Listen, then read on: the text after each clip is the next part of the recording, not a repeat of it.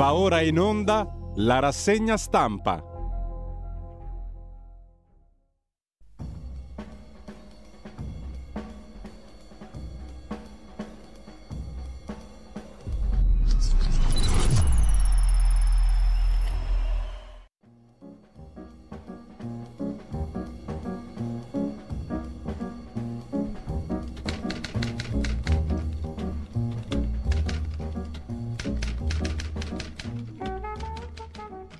Radio Libertà, le trasmissioni tornano in diretta con la rassegna stampa di Giulio Cainarca. Bentrovato. Grazie mille a Federico Borsari, come sempre ottimamente presente in eh, regia e un cordialissimo buongiorno a tutte le ascoltatrici e a tutti gli ascoltatori. Sono le 7.31 e giovedì 8 giugno senza perdere troppo tempo perché è una mattinata molto piena di ospiti, alle 8.30 parleremo con eh, Gianluca Savoini, con Carlo Cambi, vicenda Metropol, Russia, rubli, soldi e tutto ciò che ne è venuto fuori in relazione a questa clamorosa e anche un po' inquietante bufala che si è giocata in questi anni su quella vicenda. E poi alle 9 la rubrica un po' anticipata con Antonio Maria Rinaldi dall'Europarlamento, tempi.it e alle 9.30 un punto sull'Ucraina, un'audizione interessante, il capo di Stato Maggiore della Difesa è stato ascoltato ieri dalla Camera dei Deputati. Ma con calma andiamo subito al sito, naturalmente, radiolibertà.net, c'è una sorpresa per chi non l'avesse ancora vista in home page, andate a farvi un giro e la scoprirete sulla home page, la pagina principale di radiolibertà.net. La pagina Facebook invece di Radio Libertà vi serve per il menu della giornata, come sempre molto ricco di ospiti e di temi nelle varie rubriche, a partire da quella che segue subito nella mattinata, la rassegna stampa e ciò che vi ho detto prima, vale a dire oltre la pagina di Pierluigi Pellegrini. A seguire Semi Varin e poi tanti altri, tanti altri mica tanti, ma insomma, insomma sicuramente c'è Antonino Danna e sicuramente si conclude la giornata con un approfondimento ulteriore sui temi di attualità. Detto questo, velocemente alla prima pagina dell'agenzia ANSA, il Papa ha operato al Gemelli, sta bene. Sull'Ucraina parla Draghi, l'Ucraina deve vincere o per l'Unione Europea sarà fatale, ha detto l'ex Premier, niente meno. La guerra è stato un passo premeditato di Putin.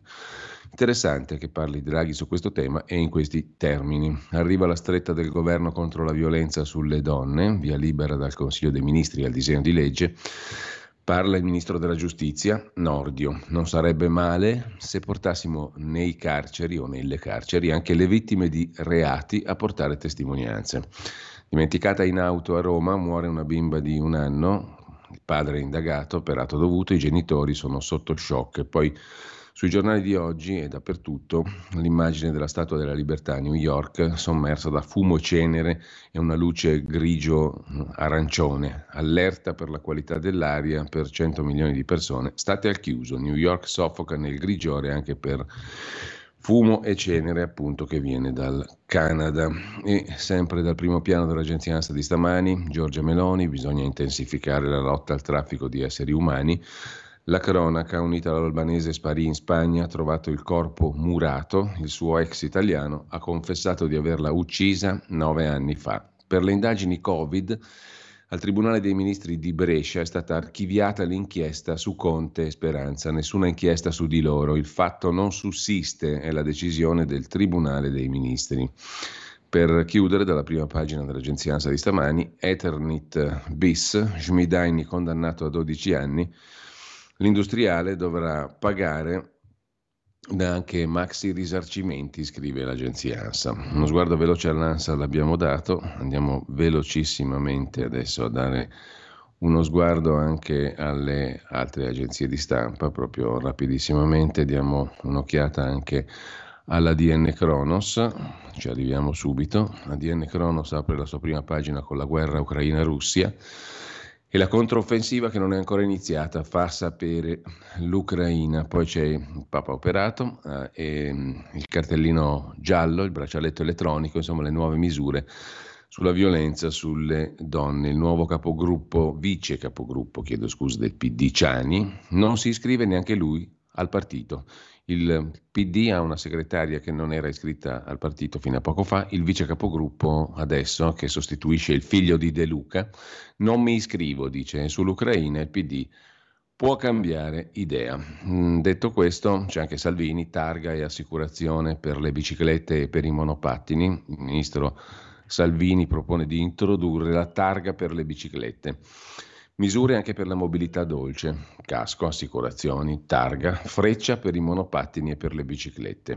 Dunque, la prospettazione del ministro Salvini ieri alla Camera è stata questa. Bisogna introdurre per monopattini e biciclette casco, assicurazioni, targa e freccia perché nel 2022 ci sono stati 3.120 morti in incidenti stradali. Non è degno di un paese civile. Un primo provvedimento dopo un confronto con le amministrazioni locali e le associazioni delle vittime è addirittura d'arrivo, potrebbe essere in discussione già a giugno. Questo provvedimento prevede una modifica del codice della strada e una legge delega per la riforma del nuovo codice della strada. Tra le priorità, contrasto a chi ha assunto sostanze stupefacenti con l'ergastolo della patente, cosiddetto, e poi altre soluzioni come l'alcol lock che impedisce di far partire la macchina in caso di ebbrezza. Ci sono allo studio altre misure, come quella che prevede la sospensione della patente di guida per sistematiche violazioni del codice della strada. Infine, un pacchetto è previsto anche per la mobilità dolce, casco, assicurazioni, targa e freccia per monopattini e biciclette. Insomma, bisogna fare l'assicurazione, mettersi il casco, avere la targa e gli indicatori come le frecce appunto per girare a destra o a sinistra, sia per le biciclette che per i monopattini. Staremo a vedere. Intanto diamo un'occhiata anche a un Dago Report, cioè a un articolo di Dagospia che fa il punto sul governo, Giorgia Meloni in guerra. La draghetta è tornata d'ucetta, scrive il sito di D'Agostino, sentendosi accerchiata.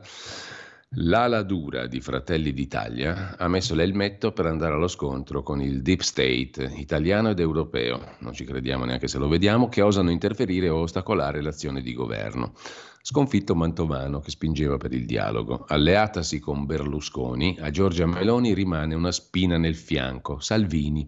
Ora vuole spingerlo a destra, serrando la porta del gruppo conservatori europei di cui è presidente. È sceso il gelo con Mattarella. Giorgia Rambo ha anche smesso di confrontarsi periodicamente con Mario Draghi, il quale in privato mette la lapide su Giorgia Meloni. Il PNRR è morto, non si fa, avrebbe detto Draghi. Lasciando mm, le visioni di Dagospia, andiamo a vedere le prime pagine dei quotidiani di oggi. Molto velocemente, poi vediamo alcuni degli articoli principali di oggi. Partiamo come al solito da avvenire, il quotidiano cattolico apre con il disastro e lo spiraglio, cioè la situazione in Ucraina. Papa Francesco operato, sta bene, e un tavolo sull'alluvione.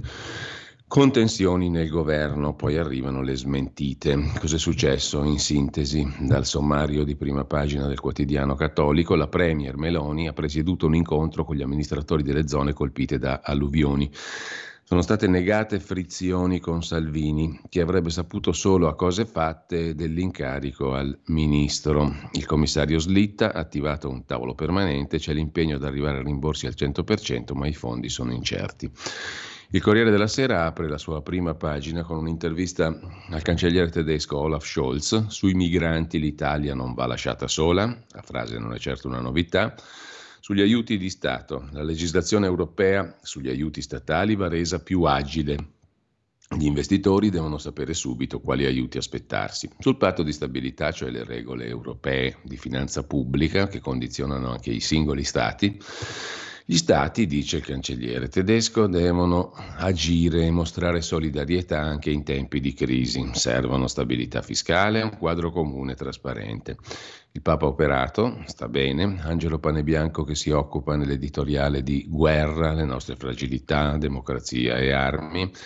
Il calcio, Fiorentina sconfitta, scontri tra i tifosi, a Verona le torture dei poliziotti, le intercettazioni il dramma a Roma, dimenticata nell'auto, muore a 11 mesi. E l'arciprete Massimo Gramellini, che si occupa del PD, un partito che in realtà di segretari ne ha avuto uno solo negli ultimi 15 anni, Taffazzi, perché si fa male da solo. Vediamo anche il fatto quotidiano. La pace scatena la guerra nel PD, esplosione su ordini del giorno di 5 Stelle anti-armi e su Ciani, il nuovo vice capogruppo non iscritto al partito. Ellis Line tra due fuochi. Partito Democratico spappolato sul PNRR armato, Guerini e gli altri bellicisti contro il pacifista che è arrivato a fare il vice capogruppo al posto del figlio di De Luca. E il, il nuovo vice capogruppo è contro la guerra, pensa un po'. Il Papa ha operato per tre ore, mai come oggi cattolici e laici devono tifare per lui, scrive il Fatto Quotidiano, perché al mondo non serve un pontefice qualunque, serve proprio lui, Papa Francesco, abbracciato in toto dal quotidiano di Marco Travaglio. Per quanto concerne la Lega invece in primo piano, ma che commissario? Bisogna indagare su Bonaccini e sulla sua squadra di governo per l'alluvione, dice la Lega. Archiviati invece Conte e Speranza. Regione Lombardia nei guai, scrive il quotidiano di Marco Travaglio sulla questione delle indagini Covid. La Procura di Bergamo, osserva il direttore nel suo commento di prima pagina, voleva processare Conte e Speranza per la vicenda Covid, l'eccesso di mortalità di 4.148 persone nella Bergamasca 57 morti in Valseriana perché non erano state prese precauzioni anti-Covid, Speranza, e zona rossa ad Alzano in Nembro, Conte e Speranza. Ebbene, tutte queste accuse ieri sono state archiviate. La notizia è infondata, la notizia di reato, e questa è un'ordinanza, quella che ha archiviato Conte e Speranza, che, scrive Travaglio, tutti dovrebbero leggere soprattutto gli sciacalli che nell'apposita commissione parlamentare meditano di usare la tragedia del Covid per piccole vendette politiche. È bene che si sia giunti a un verdetto giudiziario, scrive Travaglio, per non lasciare spazio a sospetti e zone d'ombra e per far capire ai magistrati poco professionali che il senno di poi è proibito agli storici, figurarsi ai pubblici ministeri.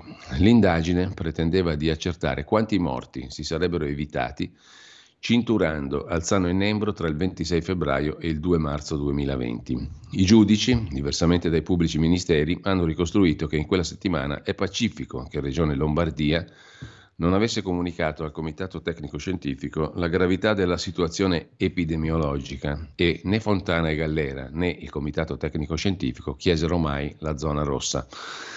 Soltanto alle ore 18, 2 marzo, il Comitato Tecnico Scientifico avvisò il Premier dell'allarme in Valseriana e suggerì restrizioni. Conte, lungi dal respingere l'idea della zona rossa, chiese più informazioni, perché non era astrattamente neanche immaginabile che dovesse istituire la zona rossa seduta stante. Questo lo scrivono sempre i magistrati nell'archiviazione, i magistrati del Tribunale dei Ministri di Brescia che hanno archiviato Conte e Speranza. Doveva dunque Conte prima valutare e contemperare i diritti costituzionali coinvolti e incisi dall'istituzione della zona rossa, tanto più che ormai la pandemia dilagava e la possibilità di contrarre il virus da persone infette non è mai stata esclusa neanche all'interno delle zone rosse. Oltre agli errori di diritto della Procura che incolpava Conte e Speranza, il reato di epidemia colposa per omissione non esiste, sconcertano gli errori materiali, commenta Travaglio, che si trova ovviamente perfettamente a suo agio a difendere Conte, come conseguenza della richiesta di archiviazione nei suoi confronti della Procura del Tribunale dei Ministri, anzi di Brescia. Dunque i giudici hanno scoperto, per far la corte, per concludere che fra i 57 morti ammazzati da Conte e Speranza, elencati dai pubblici ministeri, c'è una donna viva che testimoniò l'8 maggio 2020 e ora è parte offesa. Un'altra era già morta il 22 febbraio, prima del periodo della mancata zona rossa. Ergo non può essere morta due volte. Altri 14 avevano contratto il virus prima del 26 febbraio, due si erano contagiati fuori dalla Valseriana, sei non si sa neppure se avessero il Covid. Per tutti e 56 è rimasta ignota la catena del contagio. Quindi L'ordinanza non attesta soltanto che Conte e Speranza non hanno commesso alcun reato, ma insegna anche ai pubblici ministeri come non si fanno le indagini. Una volta tanto i pubblici ministeri sbagliano, casualmente quando ha ragione Conte, secondo il Tribunale dei Ministri. Ma lasciamo il fatto, uno sguardo lo diamo anche al giornale. Il giornale apre su un'altra storiaccia di questi giorni, armi alla Colombia, le telefonate segrete che inguaiano Massimo D'Alema. In una chat aperta tra l'ex premier e i due affaristi pugliesi che con lui stavano lavorando all'affare, D'Alema sembrerebbe richiamare la squadretta di affaristi all'ordine dopo momenti di tensione. Vorrei che si smettesse di fare litigi, si lavorasse per l'obiettivo, ci possano essere risultati molto importanti. Dietro l'affair una cricca internazionale, il commercio di armi, navi, aerei, eccetera, militari alla fascistissima Colombia. Mentre sui femminicidi il governo è duro, via il nuovo codice rosso, un'intervista al sottosegretario leghista agli interni Molteni, una realtà inaccettabile, quella della violenza contro le donne, ora possiamo voltare pagina con nuovi strumenti legislativi. Sempre dalla prima pagina del giornale Ucraina sono 29 le città sott'acqua, un disastro ecologico immane dopo l'esplosione della diga e caccia incrociata ai responsabili. Consuete accuse Russia contro Ucraina e viceversa. 29 sono le città allagate e una chiazza di petrolio di almeno 150 tonnellate viaggia verso il Mar Nero. Intanto sulla diga saltata per aria continua il rimpallo delle responsabilità. Il quotidiano nazionale, giorno Nazione, resto del Carlino, mette in apertura Papa Francesco, operazione riuscita. E per quanto riguarda le altre questioni, la cronaca nera, bimba muore dimenticata in auto, quasi un classico, verrebbe da dire con un certo cinismo dell'estate. E dal giorno passiamo al mattino, Mattarella Macron e Napoli che unisce, in che senso? C'è una mostra a Napoli, a Paris inaugurata da Mattarella e Macron al Louvre di Parigi, una mostra che rende onore agli storici legami tra Francia e Italia. Il Tempo di Roma invece mette in apertura a tutta pagina la mm, novità legislativa approvata ieri dal governo, nuove norme per prevenire i femminicidi, potenziato il codice rosso, estensione del braccialetto elettronico, distanza minima da mantenere dalla donna di 500 metri, possibile l'arresto in flagranza differita sulla base di video e di foto. Con l'omicidio di Senago, da inizio anno le vittime dei partner sono già 24, scrive il tempo in prima pagina. Salvini contesta gli autovelox, devono essere un presidio di legalità e non una tassa occulta, e poi nessun illecito nell'emergenza Covid archiviati Conte e Speranza. Lasciamo il tempo, andiamo a Repubblica. Repubblica tira fuori dal cassetto istituzionale il presidente emerito, uno dei tanti della Corte Costituzionale, in questo caso l'ex premier Giuliano Amato. Meloni rompa con Orban, dice il presidente emerito della Corte Costituzionale alla Premier.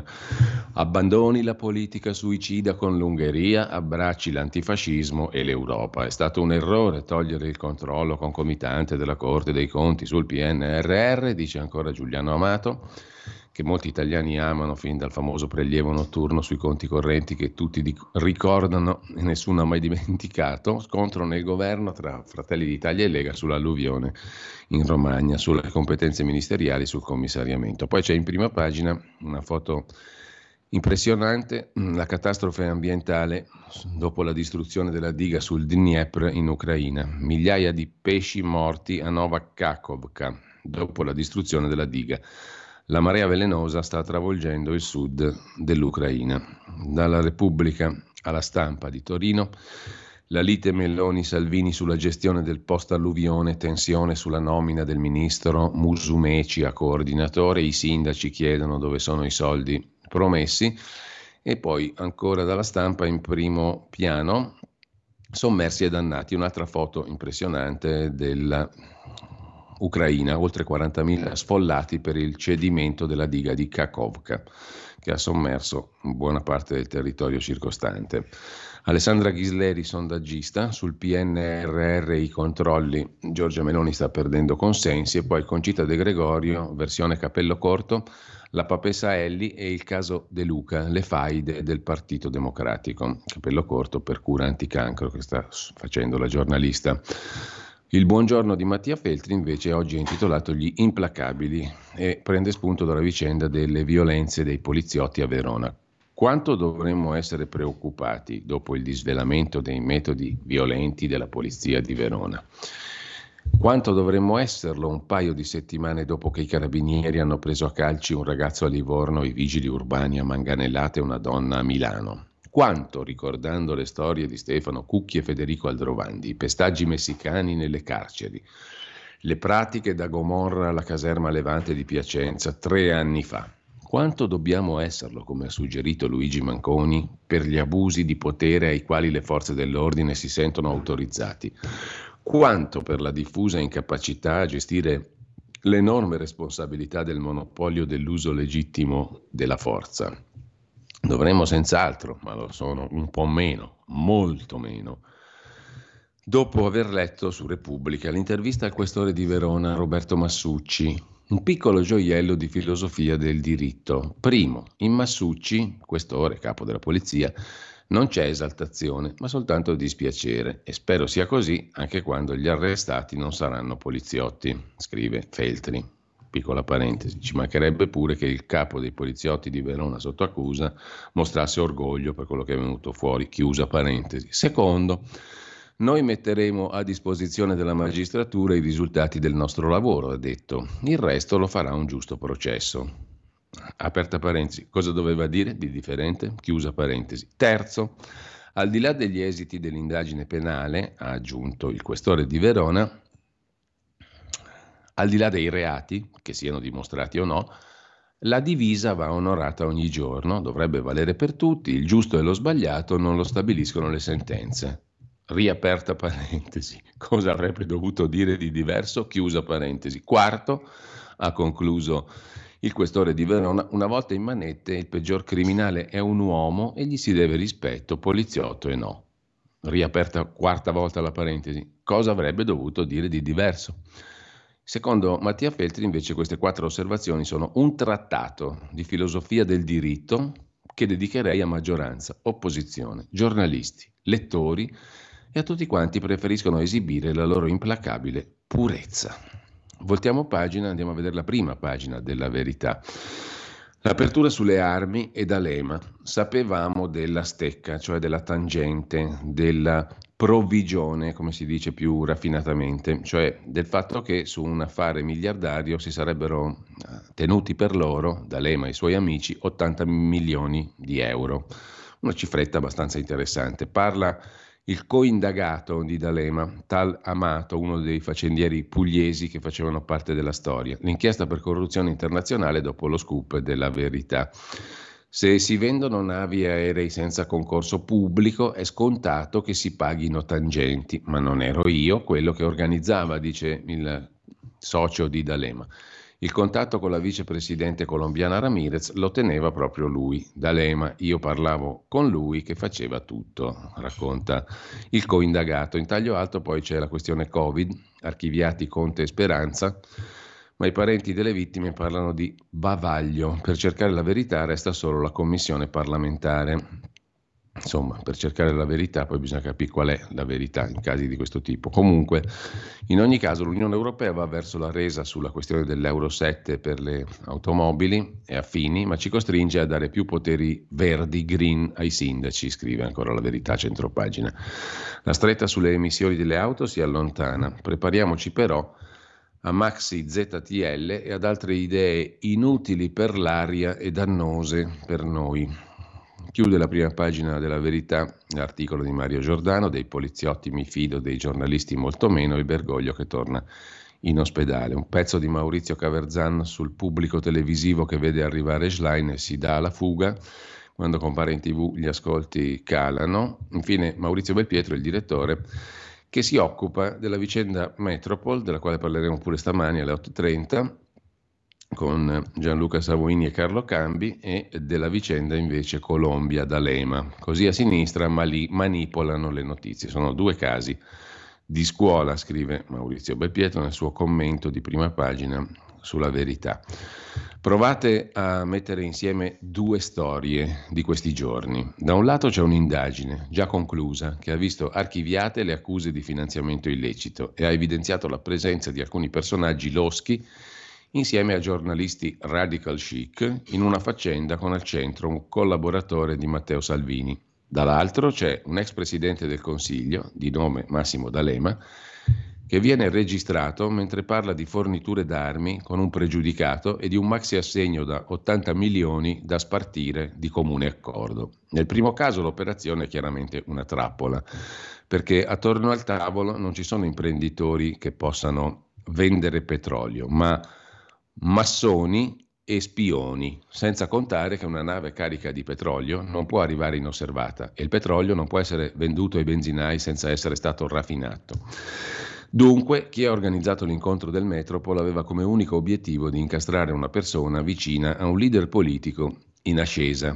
Nel secondo caso le cose sono molto diverse. Attorno ad Alema non si muovono millantatori, ma veri intermediari, senza dire che l'ex premier parla con uomini molto vicini al governo colombiano, ex guerriglieri e faccendieri che hanno come obiettivo l'acquisto di navi da guerra, sommergibili, aerei da combattimento. Non è una truffa, non è un incontro messo in piedi per incastrare l'uomo che ha guidato il più grande partito di sinistra dell'Occidente, perché D'Alema sta davvero trattando una commessa miliardaria con un paese straniero e lo fa in forza dei suoi personali contatti con i capi di alcune aziende pubbliche italiane impegnate nel sistema delle armi e con i vertici del Ministero degli Esteri. Da ex ministro degli Esteri, D'Alema si rivolge direttamente agli ambasciatori.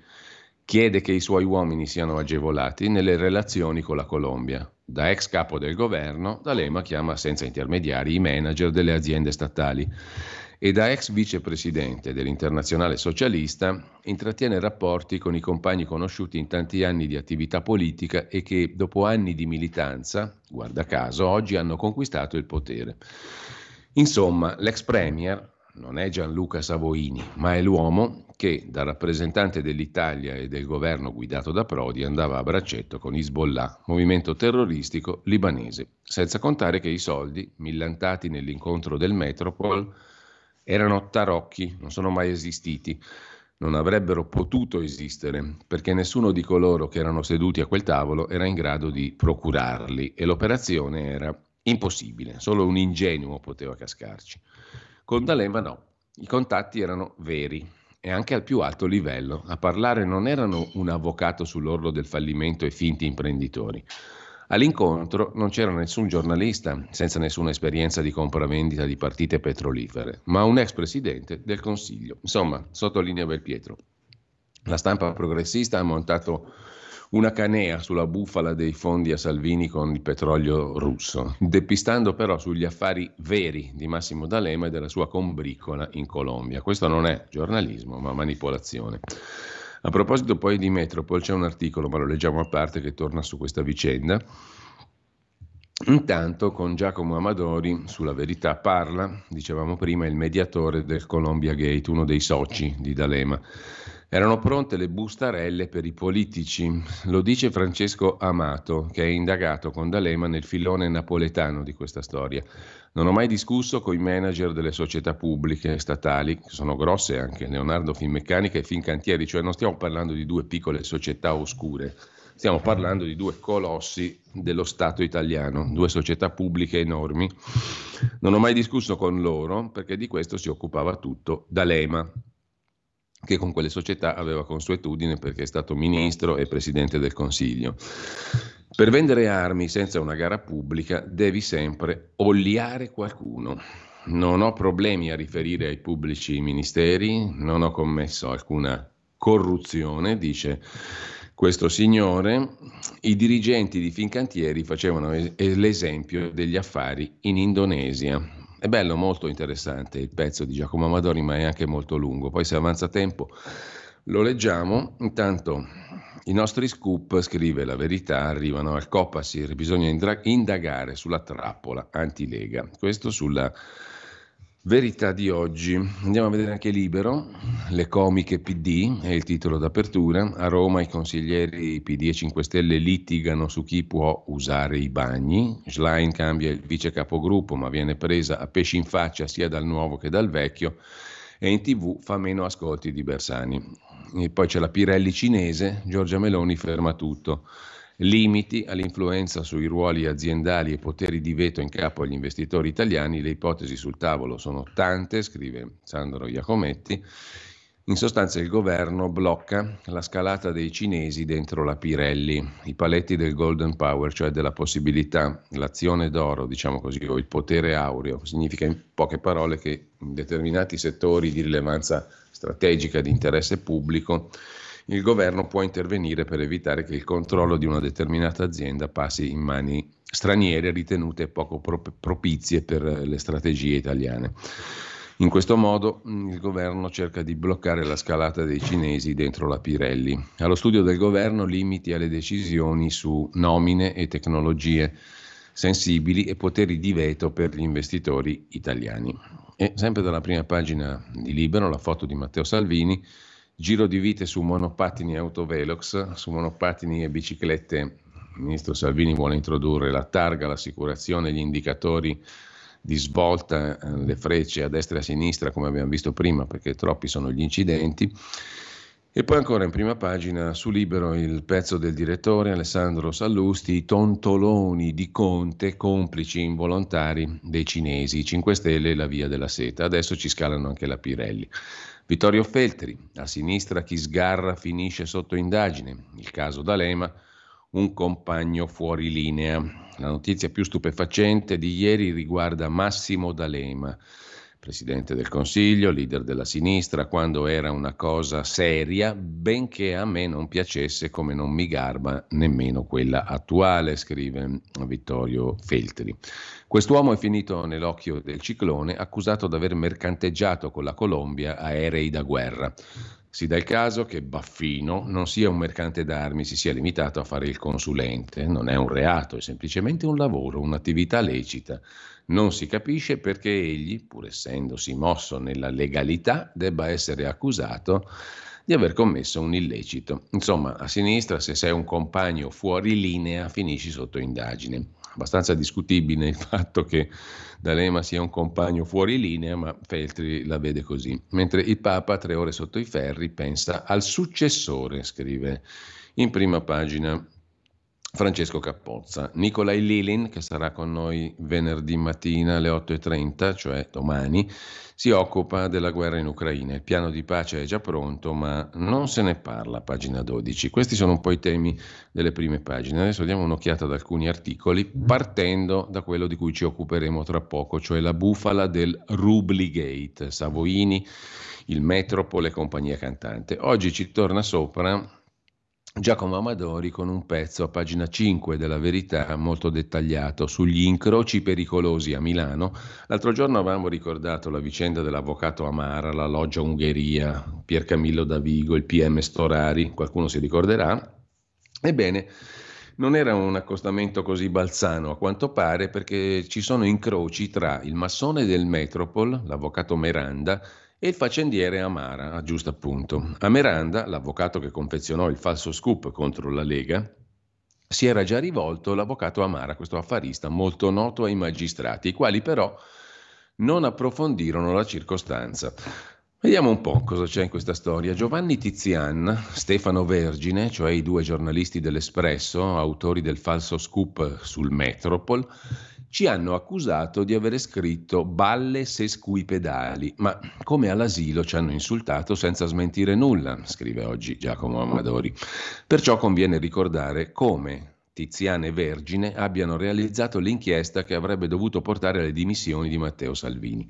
La loro gola profonda, l'uomo che gli ha passato l'audio del Metropol, foto e notizie degli incontri estivi con personaggi russi, tra cui un agente dei servizi segreti sotto copertura e un ideologo del sovranismo, Dugin, Ebbene, questa gola profonda, l'avvocato Miranda, era in combutta con loro già dai primi appuntamenti. L'avvocato massone Gianluca Miranda, in quel momento era sull'orlo del crack, se la passava malissimo economicamente, partecipava ai tavoli di trattativa e registrava. Registrava se stesso e registrava l'amico Margheritino, proveniente dalla Margherita, dalla sinistra democristiana del PD, Francesco Vannucci, bancario in pensione, ex sindacalista CISL.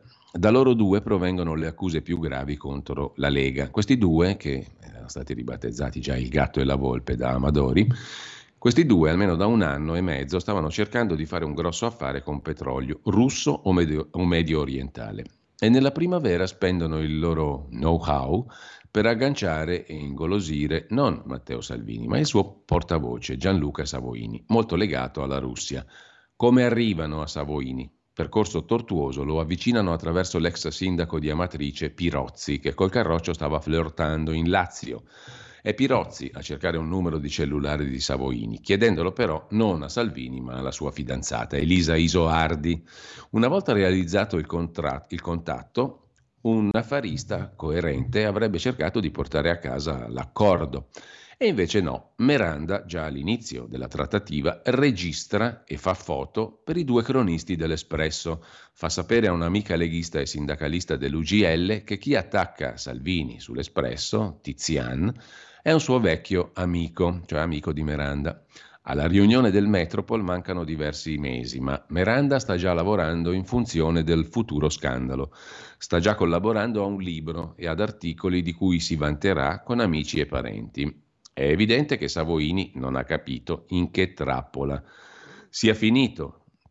Sta pensando di chiudere un bell'affare. Il gatto e la volpe lo hanno cercato e convinto e lui probabilmente ripete ai vari tavoli la favoletta che gli è stata suggerita. Fateci concludere questo affare e aiuterete il sovranismo italiano. Ma non sa il povero Savoini, che poi sarà con noi tra poco, che Miranda quelle chiacchiere le sta registrando per distruggere la Lega. Eh, l'avvocato Miranda, il massone calabrese, ha un mandante? Ha deciso da solo di fare il giustiziere della Lega, il partito più in crescita in quel momento, e la massoneria atea francese a cui risponde è quella che gli ha affidato la missione? C'entra qualcosa il governo francese? Quel che è certo è che quando i nostri servizi segreti scoprono che al Metropol è seduto un ex agente del KGB, anzi un agente dell'ex KGB, cioè l'FSB, il servizio segreto russo, nessuno informa i vertici della Lega. Gli unici a essere messi a conoscenza dell'inquietante notizia sono i magistrati di Milano, che però sul doppio giochismo di Miranda sembrano chiudere non uno, ma entrambi gli occhi per esempio, sanno che l'avvocato massone si incontra almeno 14 volte col giornalista Tizian, da quando partono le trattative per il Metropol a quando l'audio della riunione finisce su un sito americano. Nella informativa più importante della Guardia di Finanza, novembre 2020, quel particolare non proprio trascurabile viene omesso, cioè il fatto che questo Miranda si incontra tantissime volte con il giornalista Tizian da quando partono le trattative per il Metropol a quando l'audio finisce sul sito americano BuzzFeed. La Guardia di Finanza ignora questo aspetto. Qualcuno aveva chiesto agli investigatori di non riportare più quanto invece avevano segnalato prima nell'annotazione di luglio? Perché a luglio la Guardia di Finanza fa questa annotazione, dopodiché non la fa più.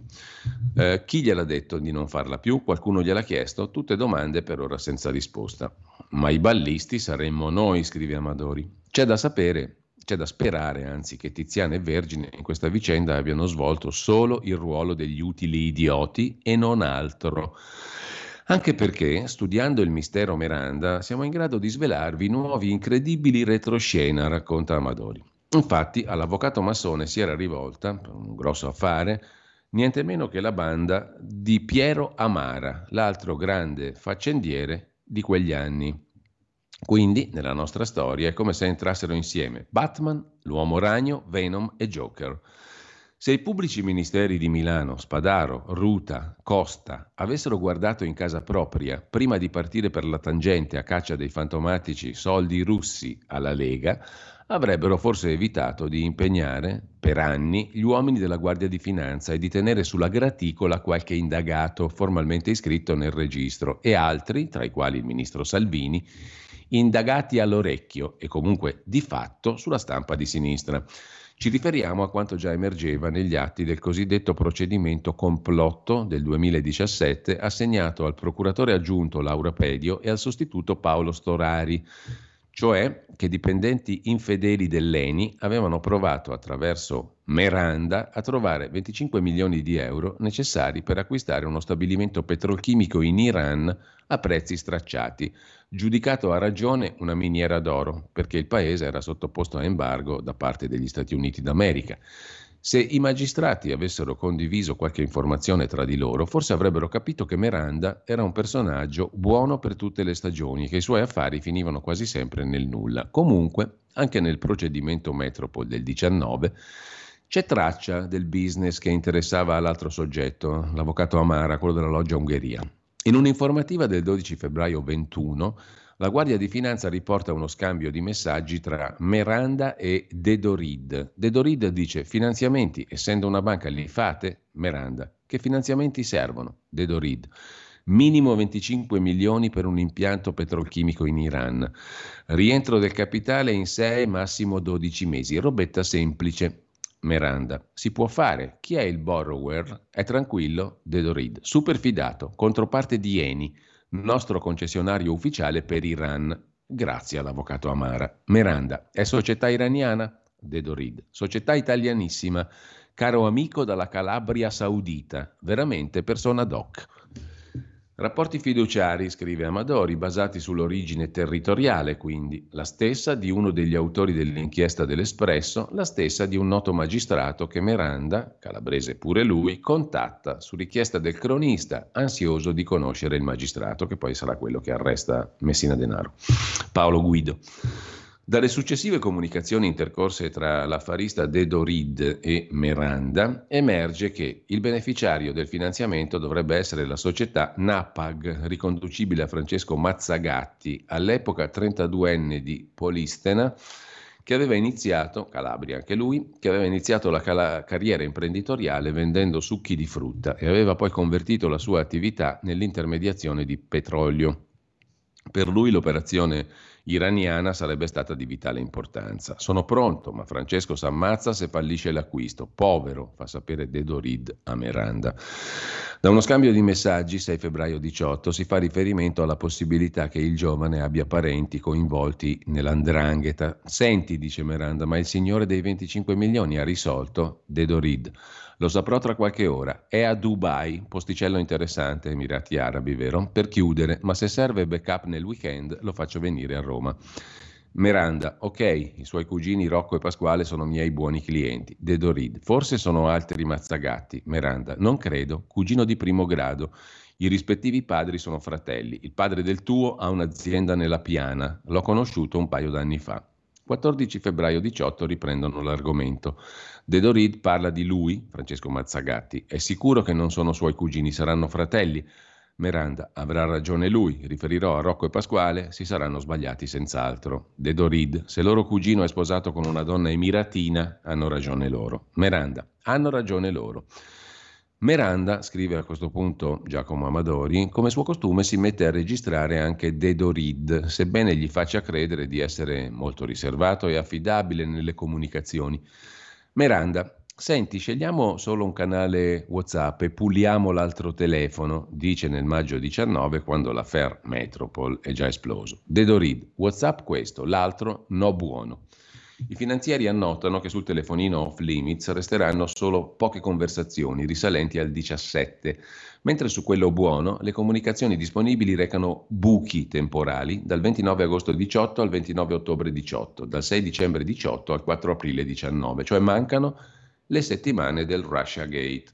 Il 24 maggio 19 De Dorid comunica a Miranda che in giornata sarebbe stato intervistato dall'Internal Audit di Eni e nell'occasione Miranda sfoggia le sue doti da spione. Registra col telefonino, suggerisce. De Dorid, ci provo. Voice memo no, Miranda. Meglio rec light. Quando cominci, con naturalezza tiri fuori il telefonino, di che lo spegni e invece avvii registrazione e metti in modalità aereo spegnendo il quadrante, mettendolo nel taschino esterno della giacca col culo in su. Il microfono sta lì. La traccia audio, conclude a questo punto Amadori, è stata rinvenuta sull'iPhone di Miranda. Nell'occasione gli ispettori dell'ENI contestano a Dedorid l'acquisto da parte di ETS di poli- polietilene ad alta intensità di provenienza iraniana per 25 milioni di euro. Merce fornita da Napag. Scrivono gli investigatori, le dichiarazioni rilasciate da Dedo Reed in sede di audizione in Eni contrastano con il tenore delle sue conversazioni intercorse con Miranda all'epoca dei fatti. In particolare Dedo Reed, quantomeno dal gennaio 18, era a conoscenza della volontà di Mazzagatti di acquisire un impianto petrolifero in Iran tanto da chiedere a EuroIB, cioè Miranda, un finanziamento da 25 milioni per l'operazione. Alla fine il finanziamento non è erogato e il dirigente di ETS, cioè Dedo Reed, manager di una società dell'ENI, questa ETS, in un altro messaggio scrive: Mi sa che ha trovato la banca per l'affare iraniano. Secondo me avete perduto un bel gruzzolo. Come sempre, Miranda ha fatto un buco nell'acqua, scrive Amadori. E come sempre ha registrato i suoi interlocutori. Nell'aprile 19 la somma cercata da Mazzagatti, Amara e compagnia viene garantita direttamente ET, da ETS a Napag con il pagamento anticipato di 31 milioni di dollari, saldati mentre il faccendiere Amara è in galera. Un mese dopo la fattura è annullata, la Napag condannata a pagare la penale e Dedorid licenziato con effetto immediato per colpa grave dalla società dell'ENI, in particolare per mancanza di giustificazioni per la realizzazione dell'operazione Napag 24 aprile 18. Conclusione. Gli incroci pericolosi tra Dedorid, Amara, quello della loggia Ungheria, e Meranda, quello del caso Metropol, nonostante le ripetute denunce dell'ENI sull'affare iraniano, vengono ignorati dai pubblici ministeri di Roma e Milano, tranne che dal PM Fava, essendo i magistrati tutti troppo occupati a dare la caccia alla Lega e all'ENI, L'ENI è stata un'altra indagine disastrosa per la Procura di Milano. Insomma, mh, mm, ci sono incroci pericolosi a Milano, riassume la verità, tra il massone del Metropol, Meranda, e il faccendiere Amara, che era intorno all'ENI, un'altra figuraccia terribile della Procura di Milano. A Meranda, l'avvocato, che convenzionò il falso scoop contro la Lega, si era già rivolto anche il faccendiere Amara, molto noto ai magistrati, e tuttavia i magistrati non approfondirono la conoscenza. Vedremo cosa sortirà da questo. Intanto ci stavamo dimenticando dei nostri amici del quotidiano di Sicilia. Prossimamente potrete ascoltare in Zoom il direttore Carlo Alberto Tregua su quella bella iniziativa che hanno fatto l'altro giorno di mettersi a modello a, a confronto anzi con la Svizzera. Un confronto Sicilia-Svizzera molto stimolante, molto interessante, una bella iniziativa editoriale, politica e culturale in senso lato di cui Antonino Danna parlerà col direttore Carlo Alberto Tregua. Intanto oggi il quotidiano di Sicilia apre con l'IRPEF, uno su due non versa neanche un euro, il 60% del gettito IRPEF viene dal 10% dei cittadini. Dicono i commercialisti che la pressione fiscale può andare giù soltanto se si taglia la spesa. Questo è il tema molto interessante, come quasi sempre tutti i giorni in prima pagina sul quotidiano di Sicilia. Il direttore Tregua si occupa dell'intelligenza artificiale, della paura del progresso, della rivoluzione che comunque sta avvicinandosi ed è prossima. Per quanto concerne le altre prime pagine, andiamo a vedere anche la prima pagina del Sole 24 ore. L'Oriente avanza, l'India è superstar, l'Italia farà meglio dell'area euro, sono le previsioni di crescita dell'Ocse e poi Confindustria che porta negli Stati Uniti il codice atlantico di Leonardo e Barilla che investe un miliardo per sfidare i colossi mondiali dell'alimentare. Sul foglio di oggi cosa c'è di interessante? Il fatto che uno dei fondi di investimento più importanti al mondo stia puntando sull'Italia a prescindere dal PNRR e, e investe in Italia più che in Germania, Francia e Regno Unito, dobbiamo esserne orgogliosi. Scholz che misura Giorgia Meloni, ci si può fidare, non ci si può fidare, e poi ancora dalla prima pagina, la politica politicante, la prima pagina del foglio, Fratelli di Veleni, le beghe in, forza, in Fratelli d'Italia, chiedo scusa, non in Forza Italia, e um, Letizia Rai, Letizia Moratti che parla della Rai che lei diresse. L'epur- l'epurazione è solo un tic, gli addii di Fazio Annunziata sono un'opportunità. L'Andreas Version, vediamo un po' se ci fa sorridere o se sarcasteggia da, da par suo Andrea Marcenaro. La signora Schlein, scrive Marcenaro nella sua rubrichina sul foglio, va in Europa per dire ai suoi che i dieci deputati del PD a favore delle armi all'Ucraina hanno torto, mentre l'unico contrario ha ragione. La signora Schlein resta il più sottovoce possibile a favore della maternità surrogata, mentre il suo partito è contrario. La signora Schlein sostituisce il vice capogruppo del PD alla Camera, il figlio di De Luca, il governatore campano, con un deputato del PD alla Camera, il quale ci tiene a far sapere di non essere del PD e di impegnarsi a non diventarlo. La signora Schlein, eletta segretaria del PD contro il parere degli iscritti al PD e grazie al voto dei grillini, consente oggi che si scateni in Campidoglio la guerra della toilette, impedendo agli stessi grillini, sospirati alle Andi, di utilizzarne la tazza. Bagno riservato agli uomini del gruppo PD, vi ha fatto scrivere sopra la porta. E chiusa lì.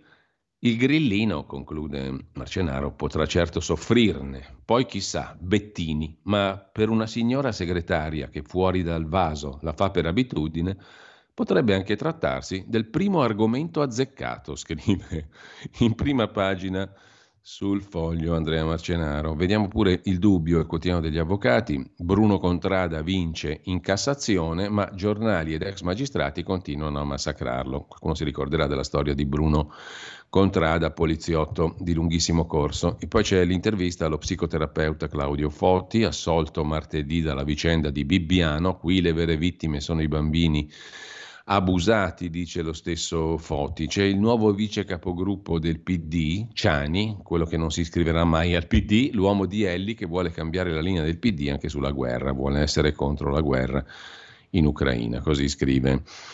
Il dubbio. Italia Oggi invece apre su un argomento che purtroppo ci riguarda tutti, le tasse, pagamenti senza rinvii, la ragioneria dello Stato contraria alla proroga del termine del 30 giugno. Nonostante le molte richieste dei commercialisti, non si può rinunciare a 4 miliardi di entrate previste. È in salita la proroga dei versamenti 2023.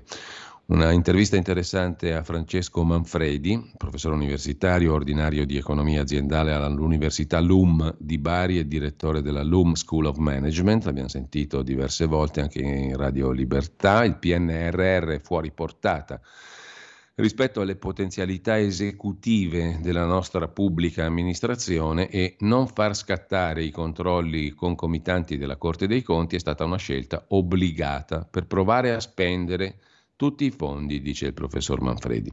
Il proliferare di centri e sistemi di controllo, in primis quelli definiti preventivi e concomitanti, come la Corte dei Conti voleva essere, rischiano di provocare una forma di cogestione, di aumentare il livello di complessità decisionale e di rendere ancor meno fluida e efficiente l'azione, cioè l'esatto contrario di quello a cui dovremmo mirare.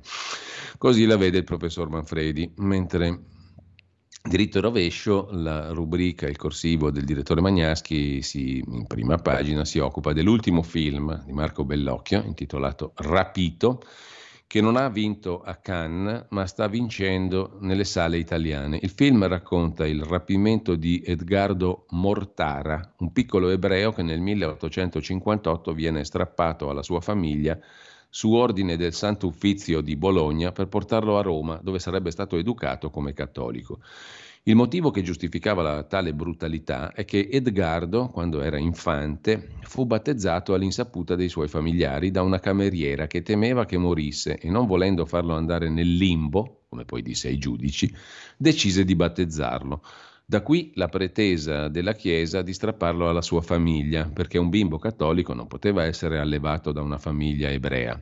Questa piccola grande vicenda si sviluppa nel contesto della fine dello Stato pontificio e del potere temporale del Papa. Un beneficio questo non solo per l'Italia, ma anche per la cattolicità. Bellocchio racconta queste due vicende, diverse ma incastrate, senza lasciarsi fuorviare dall'ideologia, ma raccontando cose e scontri con completezza e con distacco. Ne è uscito un film esemplare da vedere, scrive il direttore Magnaschi del suo compaesano Bellocchio, piacentini tutti e due questo a, a, livello di notazione antropogeografica, diciamo così. Mentre per quanto riguarda il mondo dell'editoria, c'è un articolo sul Fatto Quotidiano, pagina 9, che ha a che fare con il giornale che già fu di Berlusconi, adesso di Angelucci e Giorgia Meloni. La, il piano è quello di far nascere un Corriere della Sera di destra. A luglio l'editore, re delle, crini, delle cliniche, studia la squadra che piaccia a Giorgia Meloni. Obiettivo via Solferino, cioè rubare copie al Corriere della Sera, far masticare amaro Urbano Cairo,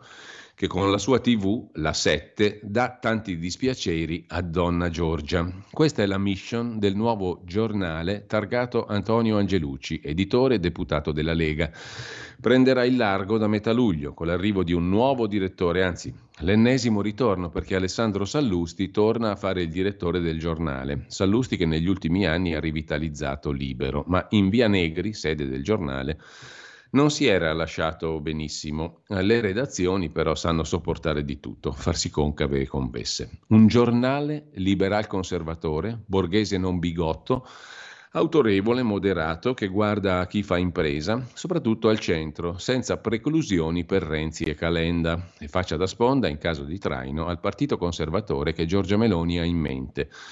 La nave che potrebbe salpare prima delle europee 2024 o subito dopo. Giorgia non ne può più di Fratelli d'Italia, il suo orizzonte è molto più ampio, dice una fonte vicina a Giorgia Meloni, la quale inoltre legge i giornali. La carta stampata piace a Meloni più della TV. La televisione a partire dalla RAI serve a macinare consenso e potere, ma le idee stanno sui giornali e la politica è fatta di idee, dice la fonte meloniana del Fatto Quotidiano.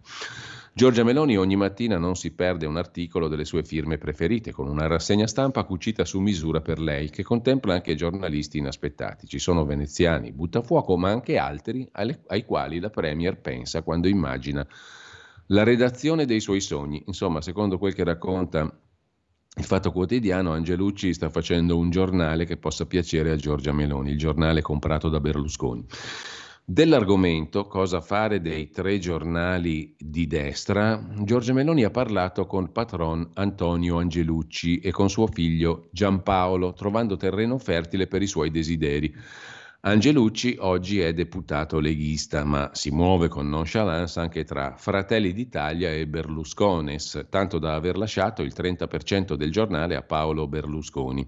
Ma torniamo all'All Star Team immaginato dalla Premier. Quindi quali sono i giornalisti graditi a Giorgia Meloni? In primo luogo, direttore del nuovo giornale sarà Sallusti, già da metà luglio, quando l'Assemblea dei Soci nominerà il nuovo consiglio di amministrazione. Come vice direttori i nomi che circolano sono Francesco Verderami, che è la prima firma politica del Corriere della Sera, sarebbe un, proprio, un vero e proprio scippo, e Salvatore Merlo, attuale vice direttore del Foglio. Ancora nulla di certo, ma il progetto prevede pure un rinfoltimento della squadra di commentatori. Luca Ricolfi, Ernesto Galli della Loggia, anche lui verrebbe scippato al Corriere della Sera, il politologo della Luis Giovanni Orsina, che oggi scrive sulla stampa, Pierluigi Battista e poi anche Mario Secchi. Tra le nuove firme Carmelo Caruso, Il Foglio. Il sogno è Paolo Mieli, Attenzione però, chi conosce il progetto spiega che non si vuole rifare il Corriere della Sera, ma dargli fastidio. Un quotidiano di alto profilo sarà il nuovo giornale di Angelucci barra Giorgia Meloni, un quotidiano laboratorio del pensiero conservatore, non scevro di notizie, con firme prestigiose, che guardi più al giornale di Montanelli che a quello di Feltri, ma che quando serve sappia pungere e fare campagne politiche. Se dobbiamo fare il giornale di centro, allora tanto vale tenere Minzolini, dicono in redazione. Il problema per Minzolini è aver fatto un quotidiano troppo anti-meloniano nei primi mesi di governo, quando Berlusconi dava staffilate continue alla neo-premier. E poi conclude il Fatto Quotidiano, il nuovo padrone, Angelucci, vuole dare un segnale di discontinuità, del tipo qui comando io. Minzolini resterà come editorialista e ospite nei programmi Mediaset. E poi gli altri due giornali che ha Angelucci. Il tempo dovrebbe marcare sempre più il territorio su Roma e dintorni, libero si concentrerà sul nord, potrebbe essere diretto da Pietro Senaldi o Davide Vecchi che oggi dirige il tempo. Il giornale oggi sta sulle 25.000 copie, il Corriere 135. Portargliene via qualcuna non è impossibile, ma non è facile. Giorgia Meloni lo sa, ma le sfide la esaltano. Insomma, per conto di Giorgia Meloni, Angelucci, il giornale, il piano per il Corriere di destra, la mette così. Il Fatto quotidiano. Ci fermiamo qui con la rassegna stampa, tra poco dovremmo metterci in collegamento con Gianluca Savoini e con Carlo Cambi per tornare sull'affair Metropol di cui pure abbiamo parlato stamani. Stai ascoltando Radio Libertà. La tua voce libera, senza filtri né censura. La tua radio.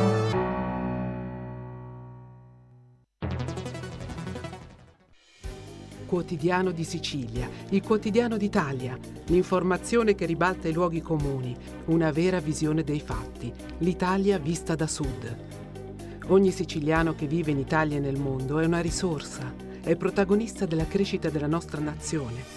Dai forza alla crescita della nostra isola, abbonandoti al QDS digitale più archivio a soli 99 euro annui. Quotidiano di Sicilia, il quotidiano d'Italia una scelta di valore.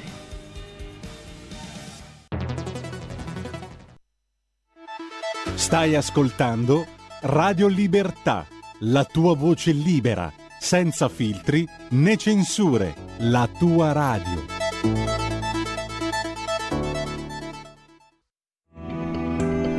Il meteo.it presenta le previsioni del giorno. Resta a tratti instabile il tempo sul nostro paese a causa di un'alta pressione che fatica a prendersi la scena. Temperature in leggero aumento. Nella prima parte della giornata, tuttavia, il sole rimarrà protagonista, seppur con presenza di diverse nubi e con qualche fenomeno che potrebbe interessare i rilievi sia alpini che appenninici. Nel pomeriggio l'instabilità tenderà ad accendersi con rovesci e temporali sempre più frequenti, soprattutto al nord-ovest su Alpi e Prealpi, nonché sugli Appennini con qualche sconfinamento in pianura. Per ora è tutto da il meteo radio.it dove il fa la differenza. Tutti i dettagli sulla nostra app. Una buona giornata da Alessandra Tropiano. Avete ascoltato le previsioni del giorno.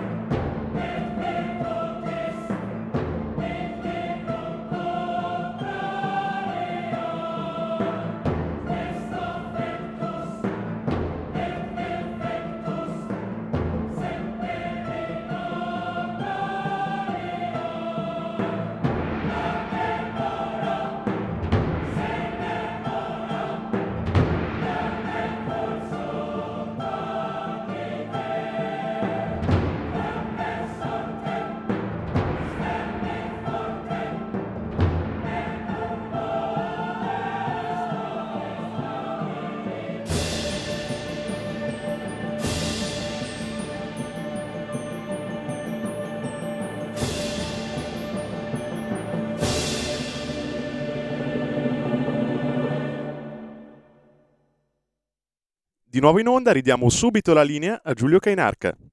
Ci siamo, eccoci qua, siamo di nuovo in onda e come vi avevo detto durante la rassegna stampa abbiamo la possibilità questa mattina da qui alle 9 di fare un piccolo focus, ma ne avremo anche in futuro se sarà necessario eh, con eh, Gianluca Savoini che ringrazio e che è collegato con noi. Buongiorno. Buongiorno, buongiorno a tutti, buongiorno Giulio, buongiorno agli ascoltatori di Radio Padania e di Radio Libertà. Non c'è sì. soluzione di continuità, hai fatto bene con questo lapsus a ricordare le radici, le origini, perché non vanno mai dimenticate, anzi c'era molto di buono in quell'esperienza là. Uh, ad ogni modo, um, c'è anche con noi Carlo Cambi, amico e collega validissimo, che um, arricchirà la nostra discussione stamani. Buongiorno Carlo. Buongiorno. Allora, stamattina abbiamo letto, la faccio molto corta, anche un altro articolo della Verità che dopo una serie di articoli che puntualizzavano molte cose relative alla vicenda Metropol, che già forse Gianluca avevamo raccontato, però sono state dettagliate. Eh Insomma, la bufala era una bufala uh, completa, totale e anche gigantesca, no? sulla quale però si sono persi tanti anni, sia dal punto di vista politico che mediatico che anche giudiziario, va detto, perché oggi l'articolo di Giacomo Amadori mette l'accento anche su questo. No? Intrecciando le vicende di uno dei protagonisti di questa storia, l'avvocato Gianluca Miranda, con un altro personaggio noto, la loggia Ungheria, l'avvocato Amara, che era entrato in altre vicende relative a Leni. Leni, tra l'altro, oggetto di un'indagine, anche quella disastrosa della Procura di Milano, sulla quale non stiamo a spendere altre parole. Allora io vorrei partire da lì. Ti meraviglia che ci sia di mezzo anche l'avvocato Amara della Loggia Ungheria, il caso vi ricorderete il caso Storari eh, da Vigo, no? e tante altre cose. Ah, L'osco, tra virgolette. Guarda, non mi meraviglia più nulla. Eh, io ho sempre detto in quelle interviste che ho rilasciato appena dopo la richiesta di archiviazione, proprio tra l'altro una di quelle primissime, se non la prima, anzi la prima assolutamente a livello audio, cioè con la radio, con te qui a Radio Libertà, era una macchinazione mediatica. Io ho sempre sostenuto questo perché ne avevo la certezza. Avevo capito che dietro c'era un combinato disposto di trafficoni, di finti giornalisti, di giornalisti a servizio di una ben precisata parte politica, di giornalisti a servizio di potentati internazionali, perché qui poi quando si parla anche del presunto responsabile dei servizi segreti al metro, poi qui vorrei dire una cosa dopo magari, perché l'interpretazione data finora mi sembra veramente... Tu parli di, di Karchenko, il russo?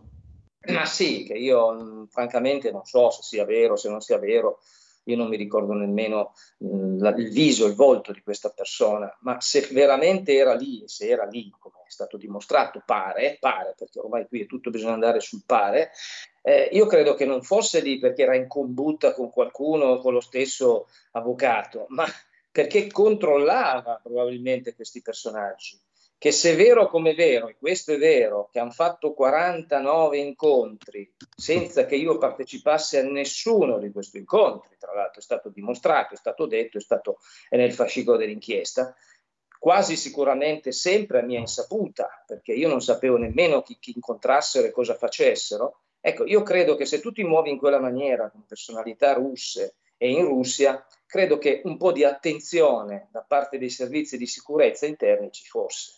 Quindi a quel punto lì si era mm. tutti attenzionati, ma per una cosa normale, non perché c'era una combin o una sorta di legame tra qualcuno di quelli che sarebbero stati al tavolo degli incontri precedenti o successivi.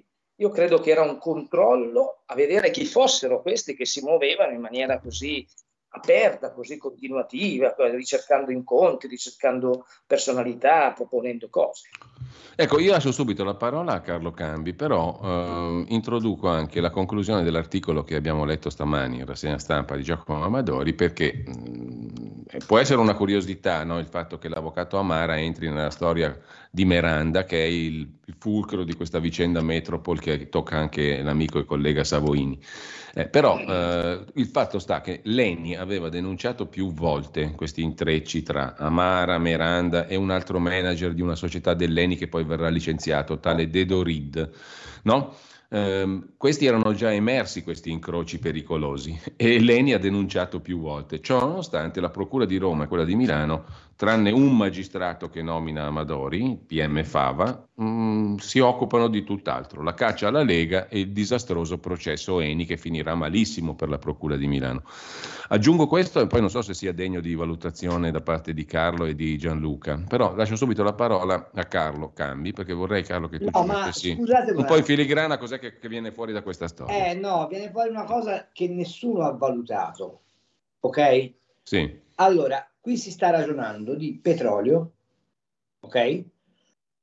Si sta ragionando di Eni, si sta eh. ragionando di sovranità nazionale e si sta ragionando di un contesto internazionale che già in quel momento vedeva forti tensioni sull'energia. Ma vi pare così strano che dietro a tutta questa faccenda ci sia una manina che voleva spostare le forniture energetiche in Europa da un legame che, ha, che in quel momento non era minimamente pericoloso con la Russia ad altri quadranti di fornitura energetica. Vi sembra così improbabile? Ma chi sono le proprietà di questi gruppi editoriali? Non ci domandiamo mai se cioè l'Espresso, eccetera. L'Espresso, cioè il sito americano. Non ci domandiamo mai se dietro ci possa essere qualche frequentatore di Bilderberg che ha interesse a desta- destabilizzare alcuni assetti economici per portare a casa i quattrini. Eh, con tutto rispetto per Savoini, che, che considero un, una vittima di questo sistema, ma il boccone, secondo me, era molto più grosso di Savoini. Ah, certo, molto più grosso certo. Mm. Beh, questo Gianluca tu l'hai sempre sostenuto, no? Eh, io sì, sempre e, e, e, e, se c'è di mezzo Amara, come pare ci sia di mm, mezzo Amara, sì, sì. è evidentemente quello il filone. Non vi dimenticate che la sinistra, appena la Meloni e, Salvini hanno detto che avrebbero confermato Descalzi a Leni, ha montato su un casino che sembrava che gli avessero offeso la mamma. Eh sì. E non vi dimenticate che tutta sta roba è stata fatta per rompere le scatole al vertice dell'ENI, quello di Amara e compagnia cantante, e che la Procura di Milano ci ha lavorato attivamente a, a, a, a tentare di smontare la prima impresa italiana e la più eh. importante impresa italiana sul mercato internazionale. Mm. Quindi liquidarla semplicemente come una faida politica per far fuori un segretario di partito eh, è riduttivo. Allora, è secondo me, eh, come dire, un derivato da uno schema molto più pesante. E la Lega fa benissimo a chiedere l'intervento del Copasi, ma non soltanto per difendere la propria immagine, ma per domandare se non sia stato leso l'interesse nazionale. Gianluca. Sì, io tra l'altro eh, faccio il collegamento tra quello che dice adesso Carlo, quelle notizie che da in qualche giornale uscite, su qualche giornale sono uscite, ovvero il finanziamento di Soros, ben precisi partiti politici italiani, e società americane che finanziavano altre, altri partiti italiani e ovviamente e chiaramente partiti che erano tutti a favore della, dell'atlantismo più acceso, partiti che ovviamente criticavano dall'inizio la Russia di Putin come criminale, eh, imperialista, eh, che, non ha, che, non segue i diritti umani, ancora ben prima della questione eh, della guerra con l'Ucraina, eh. fin dall'inizio, fin da, dall'inizio di Putin si incominciò, incominciarono certe centrali operative, mediatiche non solo, e finanziarie a questo punto, che finanziavano anche grandi eh, gruppi editoriali internazionali a creare, a portare indietro l'orologio della storia della guerra fredda e a trasformare la Russia do post Yeltsin, che lui andava bene, perché essendo uno che era al servizio completamente di quei potentati economici, andava bene, stava distruggendo la Russia, ma andava bene, aveva portato la Russia al collasso economico, andava bene. Quando la, la questione è cambiata, no? la linea politica è cambiata, con Putin si incominciò a individuare, a fare individuare attraverso queste centrali operative mediatiche e finanziarie, le finanziarie che finanziavano le stesse eh, grandi eh, congregazioni mediatiche, nel numero uno, il nemico numero uno, la Russia pericolosissima per la libertà, scatenando poi, finanziando anche rivoluzioni arancioni, rivoluzioni blu, gialle, verdi. Mm. Quindi ecco. questa è la situazione vera. E quindi, scusa, e, e chiudo, ha ragione sì. perfettamente, concordo con quello che state dicendo voi. Se c'è di mezzo la più importante compagnia energetica italiana, eh beh, certo che c'è stato qualcosa di grosso, non solamente nel caso nostro, mio, eh, dell'hotel prima e dopo, ma anche a livello di altre situazioni, per cui avevate accennato adesso alla questione delle logge massoniche, la loggia mm. Ungheria, Amara e tutti gli altri compagni di merende. Ecco, Carlo, Carlo, Vorrei fare osservare a, a, a, a, Savoini, che magari lo riporta a Salvini, che magari ne fa oggetto di discussione politica, ma il presidente del CSM... Chi è? Che ha tollerato prima e continua a tacere oggi, non ha nulla da dire. Evidentemente non ha nulla da dire o non vuole dire nulla. Eh. Ho capito, ma non è che quello è, è al di sopra di ogni sospetto. Eh? Cioè, la domanda centrale è, questo se ne va in giro per l'Europa a fare il ministro degli esteri ombra.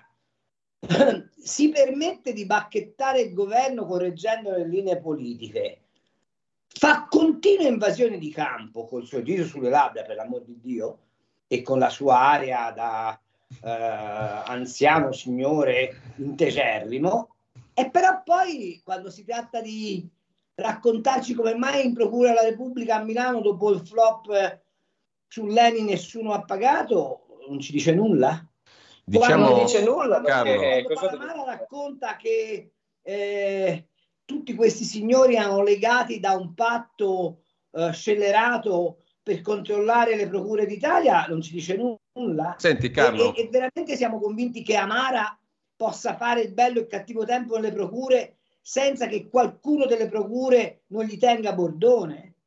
E, e, non è il caso che il presidente del CSM dica al plenum del CSM adesso aprite azioni disciplinari e fate un'inchiesta interna perché vogliamo capire se c'erano dei legami tra questi signori e i mm. servizi.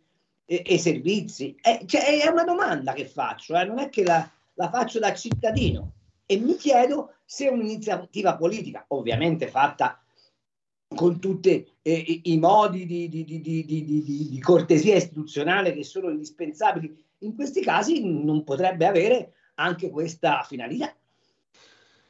Ecco Carlo, Carlo e Gianluca, mi, mentre parlavamo mi venivano in mente tre cose, eh, un po' sparse, so, però... d'accordo, se volete discutere... Io sono, d'accordo, io sono d'accordissimo su questo, però è un, è un, livello talmente politico questo discorso che eh, sono quasi certo che nessun leader politico porrà questa questione, non la porrà Poi nessuno. C'è, c'è il vilipendio, attenzione, sono queste norme, queste no, norme ci sono però delle domande ci sono delle domande sensate come quelle che pone Carlo, non è vilipendio. Perché sì, no, ma per dire, no, ma io no, non mi riferisco ovviamente a quello che sta ponendo Carlo, ma dico, il rischio è che a volte qualcuno sì, possa sì, dire, certo. ah, ma voi accusate, certo, certo, certo. fai una roba... Eh, siamo queste normative ma nemmeno no, no, no. 900, ottocentesche. Hai assolutamente ragione, è... però fatemi dire tre cose. Eh, io continuo venivano... a dire che stiamo vivendo in una monarchia repubblicana. le, le, tre, le, tre, cose che butto là, poi lascio a voi di commentarle. Mentre parlavate, parlava Gianluca e Carlo, mi veniva in mente una cosa di stamattina. Draghi che ha dichiarato che l'Ucraina deve assolutamente vincere perché sennò sarebbe fatale la sua sconfitta per l'Unione Europea. Mm? Mm, così, proprio la mia mente mentre parlavate ha recuperato questa notizia. L'Unione Europea, vabbè. Questa notizia qua. Poi, seconda cosa, il profilo di, dei soggetti citati, no? Meranda, Vannucci, questo avvocato Amara. Eh, disegni così grossi, Carlo, come quelli che tu delineavi, no? C'era tutta una strategia che andava molto oltre, tu hai detto, colpire Salvini, il segretario del partito all'epoca numero uno per consensi in Italia c'era una strategia di eh, partita diciamo, energetica grossa, spostare, diciamo, chiudere il canale russo e spostare su altri, altri interessi ben precisi. No? Quindi anche il gruppo editoriale che fa questa operazione è al servizio, ma è al servizio anche la procura, questo riporta addirittura indietro negli anni, quando si parlava dello zampino anglo-americano in mani pulite, te lo ricordi, no? Di Pietro, eccetera, eccetera.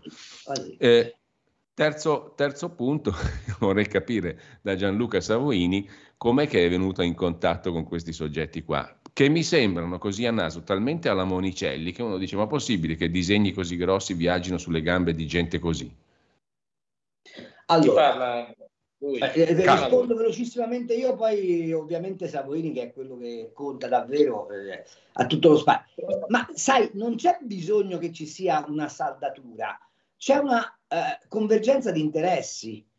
La Procura della Repubblica può avere interesse a colpire Salvini per ragioni ideologiche che conosciamo fin troppo bene, gli altri possono avere eh, interesse a utilizzare il tram, il taxi delle procure per andare a, col- a colpire un altro obiettivo che è quello più alto di cui si diceva prima. Il tema centrale rimane sempre uno, che noi da mani pulite in avanti non abbiamo più dato a chi esercita la funzione fondamentale dell'indirizzo politico e di rappresentanza del popolo, quella ciambella di salvataggio, se preferite quella cintura di sicurezza, che è data dall'immunità. che sta tornando a diventare indispensabile. Perché quando hanno tirato le monetine a Craxi e sull'onda delle monetine di Craxi si è detto ah, i politici sono come gli altri. Non è vero, i politici non sono come gli altri. I politici hanno un dovere di maggiore trasparenza rispetto agli altri, ma in, ma in forza di questa maggiore trasparenza hanno anche diritto ad una, maggior, a una tutela rafforzata della loro inviolabilità personale. Perché altrimenti noi eleggiamo dei rappresentanti che sono incapaci di svolgere la rappresentanza perché ricattabili per via giudiziaria. Gianluca. Questa faccenda, prima o poi, un chiarimento lo dobbiamo fare e mi taccio. Gianluca. Allora, eh, sul punto ultimo, ovvero di come mai siano arrivati questi personaggi, io mm. tengo a sottolineare, come ho già no, fatto... perché stamattina te la dico chiara, no? Amadori scrive, beh, a un certo punto magari Sa- Savoini, ingolosito dall'affare, dai soldi, dal petrolio, da tutto ciò che può anche ricavare, ricavare in termini di popolarità, eh. di consenso, di importanza, si eh. imbarca in questa storia qua. Allora, allora, innanzitutto bisogna dividere i due ruoli due ruoli. Il mio ruolo di quando io parlavo di certi argomenti legittimamente, eh, attenzione, sempre in maniera chiara, legittima, all'interno della legge, di Lombardia-Russia era un conto, cioè aiutare gli imprenditori, collegarli con, eh, con eh, amici comuni, eh, politici non, per cercare di superare la difficoltà economica che loro subivano a causa delle sanzioni alla Russia. Questo era un discorso. Su quello invece di quando io ero responsabile dei rapporti per la Russia con la, de, per la Lega di Salvini e un altro. Allora, questi signori, come tanti altri che mi hanno cercato e ci cercavano, cercavano noi mm. come Lombardia Russia, ma anche come Lega, per, ripeto, per cercare di riuscire a calmierare quelli che erano i risultati nefasti, boomerang, l'effetto boomerang delle sanzioni economiche che colpivano le aziende italiane. Io ne ho incontrati tantissimi Alcuni erano già subito dei farloconi, l'avevo visto, altri erano dei provocatori, l'avevo mm. capito, anche dei provocatori, degli infiltrati. Ricevevo mail strane, telefonate abbastanza dubbiose. No, tu hai raccontato anche che sei stato pedinato, ti hanno rubato i telefoni. Sono stato pedinato, mi ha rubato i telefonini, qualcuno è andato in Russia a dire a dei nostri partner, eh, ma perché non dite che loro prendono i soldi per dare alla Lega, vediamo 10.000 dollari? Questi sono stati tra l'altro denunciati in Russia queste cose. Quindi ci sono stati tentativi, noi sapevamo di essere ultra controllati, osservati, attenzionati in tutte le maniere.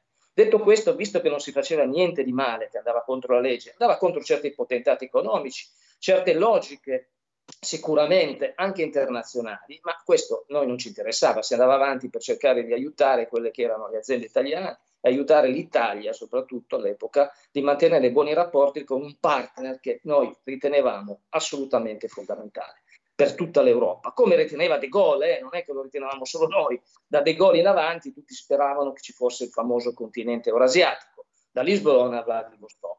Detto questo, io incontro queste persone che mi vengono presentate da ambienti vicini alla Lega, vicini alla Lega al centro-sud, mm. e io cosa devo fare? Quando ho fatto delle verifiche, poi si presentano come uno un avvocato, l'altro un, un consulente finanziario, vogliamo solo incontrare le persone, vogliamo vedere se c'è la possibilità di... E qual è il problema? Se poi evidentemente ci fossero stati degli ulteriori sviluppi, sempre tutti segnati attraverso commercialisti, avvocati, eccetera, eccetera, perché uno se fa un, una, una, situazione di intermediazione non può avere un suo compenso legittimo. Che poi qui, allora, se vuoi leggere le intenzioni vuoi fare il processo, le intenzioni te le inventi anche. Ah, lui voleva prendere dei soldi da questi o da quell'altro e da quell'altro e poi li dava di nascosto alla Lega. Ma attenzione, queste sono cose vergognose. Innanzitutto i soldi non ci sono mai stati, infatti mm. non esiste reale. Non c'è stata nessuna corruzione e non esiste. Non ci sono state intenzioni di finanziare niente, devi dimostrare che ci sono i soldi dati alla Lega, non ci sono. Ma di cosa stiamo parlando? E allora Carlo, ancora... torniamo a bomba. I giornalisti, faccio... scusami Giulio, sì, sì, sì, ci sono ancora dei pseudo giornalisti, pseudo giornalisti, che ancora continuano a difendere le loro balle che hanno, dato, hanno detto per anni, per anni e anni, dicendo eh, ma però ci sono stati, cosa ci sono stati? Che cosa ci sono queste sono ecco, infamie. Gianluca, da, da, giornalista ti chiedo appunto, eh, i due dell'Espresso coltivavano le fonti, la domanda l'ho fatta anche ieri a Carlo, o facevano qualcos'altro? da quello che è emerso, secondo te? No, io non lo so, io, io so solo che questi andavano in giro come spie, non come giornalisti perché a questo punto qui era una sorta di spionaggio, controllavi, vedevi i voli, andavi a cercare, come le dobbiamo chiamare queste cose qua? Chiamiamole col loro nome. Tu da giornalista hai fatto operazioni di questo tipo in carriera tu? Ah no, a parte che io, io, grazie a Dio, ho fatto giornalista politico non direttamente di queste inchieste che sono inchieste farlocche, tutte a senso unico, tutte a senso unico. Ma perché non vanno a investigare come hanno investigato su di noi perdendo un sacco di, di, tempo scrivendo articoli su articoli, illazioni, falsità, non l'hanno fatto su altri soggetti politici, no? Perché non l'hanno fatto prima che scoppiasse il Qatar Gay, ad esempio? Eh, questi grandi eh, giornalisti d'inchiesta, come mai non andavano, non si rendevano conto frequentando tutte queste eh, centrali politiche europee che c'erano delle cose strane col Qatar. Come mai non l'hanno scritto? Hanno scritto addirittura che io avrei preso i soldi dal Marocco. Cioè, ragazzi, ma questi sono della gente che veramente è una cosa vergognosa, non è giornalismo questa cosa. Questa è propaganda, sono dei propagandisti.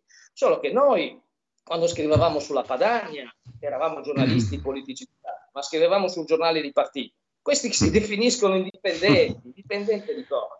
Carlo, Carlo, eh, che obiettivo ha raggiunto questa campagna, diciamo così, mediatico, giudiziario, politica alla fine di tutto, dopo che è venuto fuori quello che abbiamo scoperto? Intanto di garantire all'ex direttore dell'Espresso un compenso di 1500 euro a puntata in RAI per 50 puntate all'anno. Non è male. Cioè, tutto sommato, no? Eh, certo. senza, senza, che, senza che nessuno lo chiami a rispondere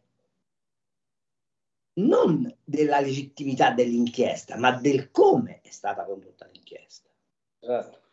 Ti faccio presente che il nostro ordine ci mette continuamente sotto disciplina per qualsiasi esatto. cosa. Okay? Quasi qualsiasi cosa. Quasi. quasi qualsiasi cosa. Su questa faccenda tutti zitti silenzio tombale. Mm. Tutti Seconda questione. No, poi facciamo anche i corsi di deontologia noi per ragionare. Sì, facciamo i corsi di deontologia, eh. no? Sì che se non li fai ti cacciano, ti certo. mandano letteracce a casa. Porro addirittura è finito sotto disciplina perché ha fatto un'intervista senza contraddittorio. Ora da che mondo e mondo le interviste si fanno a uno, non col contraddittorio, ma insomma lasciamo perdere. ma il tema è un altro. non c'è una procura che ha chiamato questi signori dicendo ci dai le fonti? Ci dici come sei arrivato in possesso di questa roba? E altra domanda, è evidente o no che nei confronti di Savoini c'è un reato di calunnia? Che ricordo, a nome di, a nome, a norma di codice di procedura penale è reato perseguibile d'ufficio. Allora io ti dico che a parti invertite, tu ed io saremmo già a questo punto con l'avviso di garanzia in tasca.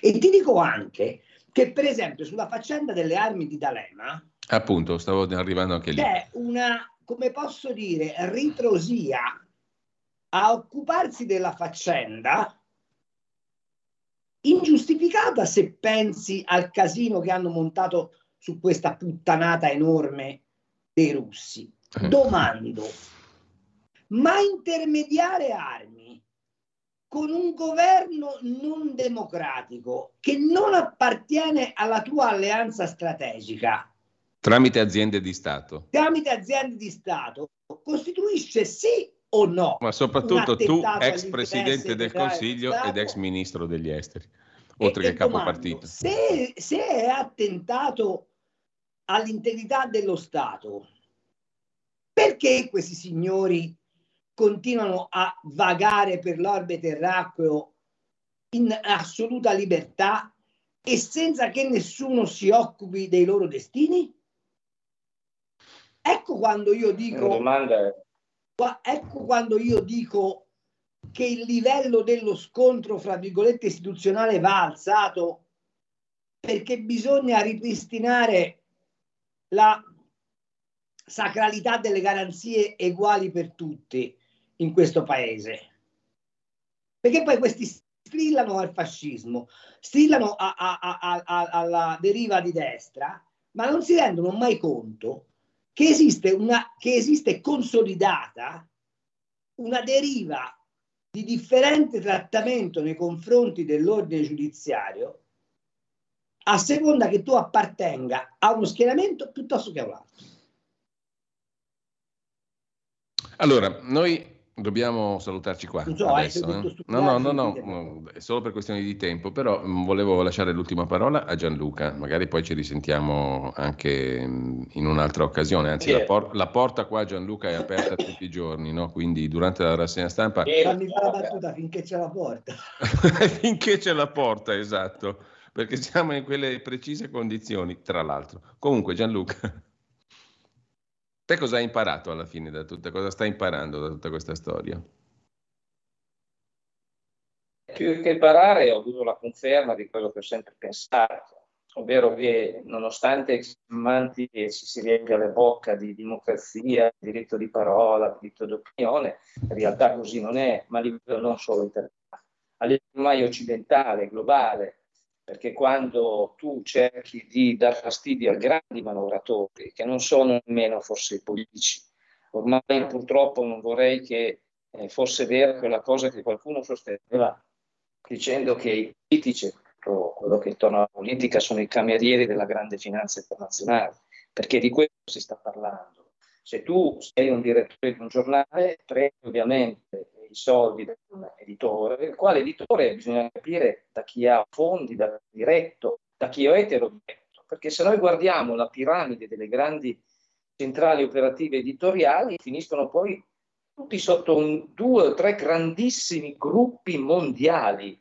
che alla fine con le loro diramazioni attraverso società, fondazioni, editoriali e, tutto, e, quanto, e quant'altro riescono a creare quella che è un'unica grande palude, no? una grande palude mediatica in cui chiunque cerca di, di uscirne viene azzerato, viene colpito in tutte le maniere, o diffamato, perseguito o eliminato anche fisicamente, come è successo in molti casi di politici che hanno cercato di cambiare la storia. Quindi questa è la situazione dell'Occidente. Detto questo, io dico ancora, ritornando alla domandina che avevi fatto all'inizio, quando Draghi vince l'Ucraina, perché? Eh. La, non è nella Nato e non è nell'Unione Europea. Quindi perché? Questa è la vera domanda delle domande. Perché deve vincere l'Ucraina se non è in Europa e non è nella Nato? Cosa succede? Eccoci qui, diamoci delle risposte, si capisce un po'. Chi Beh, vuole, dove vuole, chi è che sta veramente... che ho fatto al generale Tricarico che comparirà lunedì. Mm. L'ho letta, l'ho letta. E, e, gliel'ho rifatta un'altra e, e vedrete che che le parole di Draghi assumeranno un'altra dimensione. Allora Carlo, io ti ringrazio, Carlo Cambi, grazie in primo luogo anche a Abbraccio Gianluca Savoini. E, e, e, Gianluca, fai, fai in modo di, di, considerare questa radio veramente casa tua, quindi ogni volta ci sentiamo, ci accordiamo, così magari puntelliamo anche le notizie del giorno e le commentiamo. Intanto adesso abbiamo anche queste grandi cose tecnologiche che io prima non utilizzavo. Benissimo, D'accordo. grazie a Gianluca Savoini e a Carlo grazie. Cambi. Buona mattinata. Ciao, arrivederci a tutti.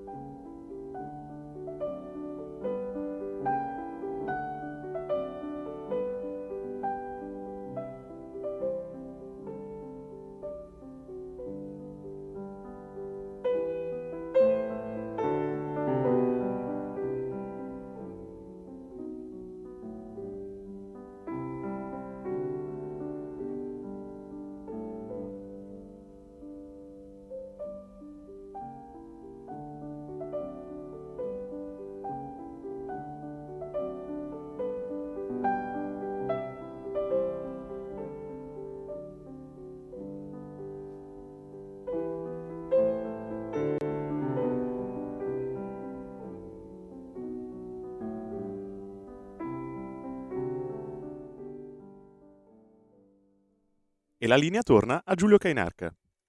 Eccoci qua, stamattina siamo tutti di corsa ma estremamente rapidi, efficanti ed efficaci. Do subito il benvenuto e il buongiorno, anticipiamo di un po' rispetto al consueto, al giovedì l'appuntamento con Antonio Maria Rinaldi, europarlamentare della Lega che è super impegnato, credo sia in Spagna in questo momento a Madrid. Buongiorno Antonio, grazie per essere con noi. Buongiorno, buongiorno Giulio, chiedo scusa ma eh, come tu hai giustamente anticipato sono a Madrid insieme a un drappello di europarlamentari della Lega eh, insieme mm. anche a, a, altri europarlamentari del gruppo ID, Identità e Democrazia, per eh, un uh, diciamo, eh, giorni di studio, ma soprattutto per poter tessere eh, mm. diciamo, contatti politici, visto e considerando che ci saranno le elezioni in, in Spagna il 23 di luglio e soprattutto sì. il prossimo anno ci saranno queste benedette europee dove pensiamo ragionevolmente che eh, cambi un po' la musica, a Bruxelles e, e sappiamo che la Spagna eh, dà un grosso contributo di europarlamentari mm. e quindi stiamo, stiamo, stiamo, parlando con gli amici diciamo, ecco, che probabilmente il prossimo anno sederanno sugli scranni di Strasburgo per cercare di fare un fronte comune, per ribaltare un pochino la, la, la, l'attuale ehm, diciamo, colore eh, predominante della Commissione che fino adesso è di eh, non dico neanche più centro-sinistra, di sinistra e basta. Eh, di sinistra e basta. Mm. Quindi, eh, Antonio, eh, la narrazione domestica ci sta dicendo che queste operazioni della Lega in Europa vengono osteggiate da Giorgia Meloni che vuole che la Lega rimanga il paria in Europa perché conti così di meno anche in Italia. Fantascienza? Eh, attenzione, attenzione perché i numeri sono i numeri allora succederà, e questo me lo posso ampiamente diciamo, già anticipare, che la Lega comunque in ogni caso nel gruppo eh, politico, perché eh, in Europa funziona in maniera diversa rispetto alle situazioni nazionali, dove praticamente ogni gruppo politico in Italia è espressione di un partito in Europa, essendoci 27 paesi e una miriade di partiti, eh, ci sono dei gruppi eh, diciamo, politici con affinità politiche dove fanno parte chiaramente eh, molti, molte nazioni. Eh, cosa succede? Che qualsiasi cosa succederà il prossimo anno eh, dalle urne europee avranno la necessità comunque dei voti anche della Lega per poter aspirare ad avere una maggioranza alternativa all'attuale. Ecco, questo sia chiaro, cioè eh, dubito, ma non lo dico io, lo dicono eh, tutti quanti gli osservatori, il prossimo anno sarà estremamente difficile che solo i conservatori e quell'ala del PPE, eh, diciamo un po' eh, ostile eh, per fortuna alla sinistra più intransigente attuale, non mm. riusciranno comunque ad avere quella maggioranza e quindi sarà necessario anche andare a chiedere i voti del gruppo dove farà parte la Lega. Ecco questo, non so se sono stato chiaro. Ecco. Allora, mm, Antonio, eh, cambio argomento, ma mi ricollego a ciò di cui discutevamo poco fa con Gianluca Savoini e con Carlo Cambi della Verità. Eh, la vicenda Metropol, no? eh, si argomentava poco fa con i due amici e colleghi che dietro a questa partita che oggettivamente ha colpito la Lega, che voleva colpire Salvini e il partito, eh, e mm, che si è risolta in una bufala gigantesca e per, ver- per alcuni versi inquietante, c'era anche una partita diversa, cioè quella portata avanti da determinati gruppi di interesse e gruppi industriali anche e politici e mediatici circa il fatto di chiudere il canale russo e spostare la partita energetica su altri interessi, su altre, su altre aziende, su altri paesi. Um, in senso lato, no? perché abbiamo scoperto stamattina che il famoso avvocato Amara della loggia Ungheria della vicenda Eni, indagata a Milano sì. disastrosamente, beh, um, è in qualche modo collegato anche alla figura dell'avvocato Miranda che è centrale nella bufala del Metropol. Ora, eh, lascio a te di commentare tutta questa storia, perché l'aspetto più evidente è l'attacco alla Lega, ma c'è anche secondo te fondatamente questa partita, diciamo così, geopolitica e di interessi petroliferi, economici generali e mediatici?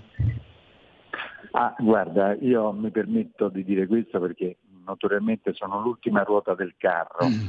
Questa storia comunque mi ha toccato eh, diciamo personalmente, indirettamente, mm. perché è scoppiata tutta nel 2018-2019 e eh, io ho sofferto, ecco, ho sofferto la mia campagna elettorale dell'aprile-maggio eh, del 2019 perché la cosa era su tutti i giornali, quindi io ovunque andassi eh, in televisione, radio, cioè, ah ma voi avete preso i finanziamenti, eh, i rubli, i dollari da Mosca per il petrolio, eccetera, tutto quanto. Quindi era praticamente un, un, un motivo di contrasto palese nei confronti della Lega e l'ho sofferto, ripeto, in prima persona perché essendo candidato, poi per fortuna sono stato eletto, eh, mi rinfacciavano ogni minuto questa, questa cosa. Ecco.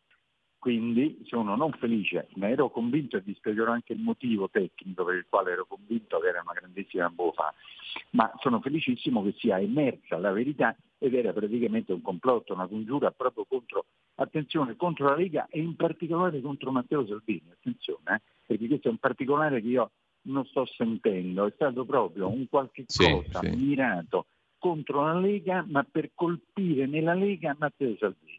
Questo, questo ecco, stata, eh, perché dicevi Antonio Però, che sotto il profilo tecnico ecco, questa storia ti è subito allora, apparsa una bufala? Fare...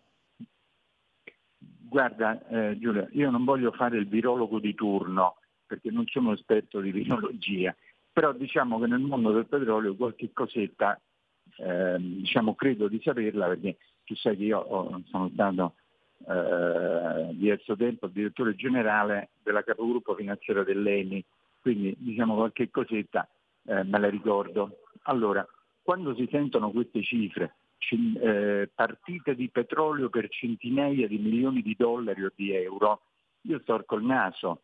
Sapete perché? Perché quando ci sono queste strane figure di intermediari, eccetera, mi viene da ridere, perché vi garantisco che l'ENI, come qualsiasi altra compagnia petrolifera, che può essere la Shell, la Esso, la Elf, chi vi pare, non ha bisogno dell'intermediazione di gente strana e discussa. Eh, chi deve vendere alza il telefono e parla direttamente con le società petrolifere. Non si tratta di, eh, di, di due camion pieni di, di, petrolio, qui si tratta di centinaia di, centinaia di milioni. Quindi anche una società si tutela, mm. dall'altra parte vuole avere il giusto interlocutore, non, cioè non è necessario che ci sia l'intermediario. Ecco, questo è quello che vorrei far capire. Eh, sì. Partite di questo genere si trattano direttamente. Quindi quando uscì fuori la storia, io mm, subito dissi, ma guardate che mi sembra strano questa cosa, perché eh, nessuna compagnia petrolifera eh, eh, eh di, eh, di rango, cioè a livello che può acquisire contratti di questo genere, lo fa con un intermediario sconosciuto, va direttamente alla fonte, cioè per vendere uno che ha la disponibilità eh, di eh, petrolio per poter vendere questa quantità così grande, va bene, ma già è un interlocutore di queste grandi società petrolifere e quindi chiama direttamente, dice senti c'ho questo, cioè, sì, cioè sì. Mh, mm, qualcosa non quadrava dall'inizio, infatti si è visto che era tutta una montatura. D'altronde se è vero quello che si legge sui giornali e credo che la ricostruzione della verità sia estremamente puntuale, c'era di mezzo un giornalista che evidentemente l'unico rapporto che ha avuto col petrolio è quando andava a fare benzina con la macchina e quindi non sapeva, non conosceva queste dinamiche, hanno impiantato un qualche cosa che non era verosimile dal punto di vista tecnico per un addetto ai lavori. Non so se, ecco.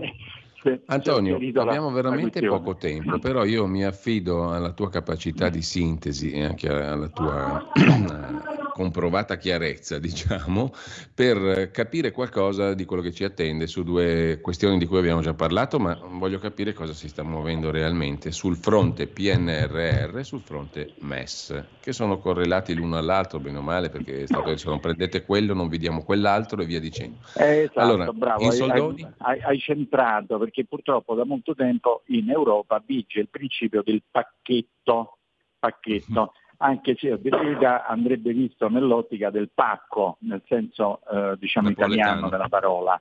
Esatto, non il pacchetto, il pacco, ci fanno il pacco. Allora andiamo per ordine ma rapidamente.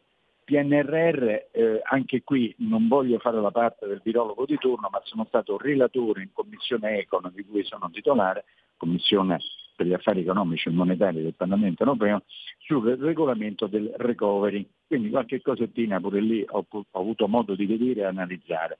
Ricordo che il PNRR non è nient'altro che i piani nazionali per l'attuazione del eh, eh, recovery, che è la colonna portante, il 90% praticamente, di tutto l'impianto del Next Generation EU.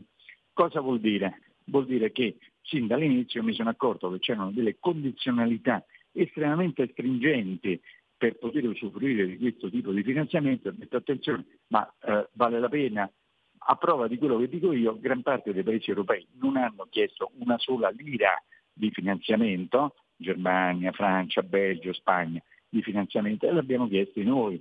Allora la domanda logica è, ma sono stupidi loro o siamo stupidi noi?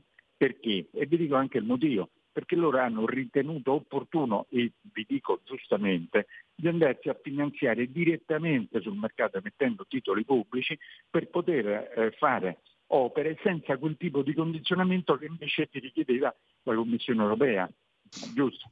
Mm, Noi sì. abbiamo fatto questa scelta benissimo, nel frattempo però c'è una, stata una guerra purtroppo di mezzo che ha completamente stravolto i progetti originari dovuti al fatto all'esplosione del, del, prezzo delle commodities, materie prime e del costo energetico soprattutto, che ha fatto sì che tutti i progetti siano sballati. Quindi quando il governo Meloni dice vediamo radicalmente certi progetti perché altrimenti non sono più convenienti a fare, ha perfettamente ragione, cioè è una cosa risaputa, scritta. Quindi eh, la capacità del governo italiano sarà entro il 31 di agosto ed è previsto dal regolamento, attenzione non si chiede nulla di particolare, è previsto dall'originario regolamento del recovery che si può chiedere un adeguamento perché c'è stata effettivamente, oggettivamente, una modifica di tutti quei parametri che non si potevano sì. certo sapere da prima. Ecco, quindi, e, e ulteriore cosa dico io,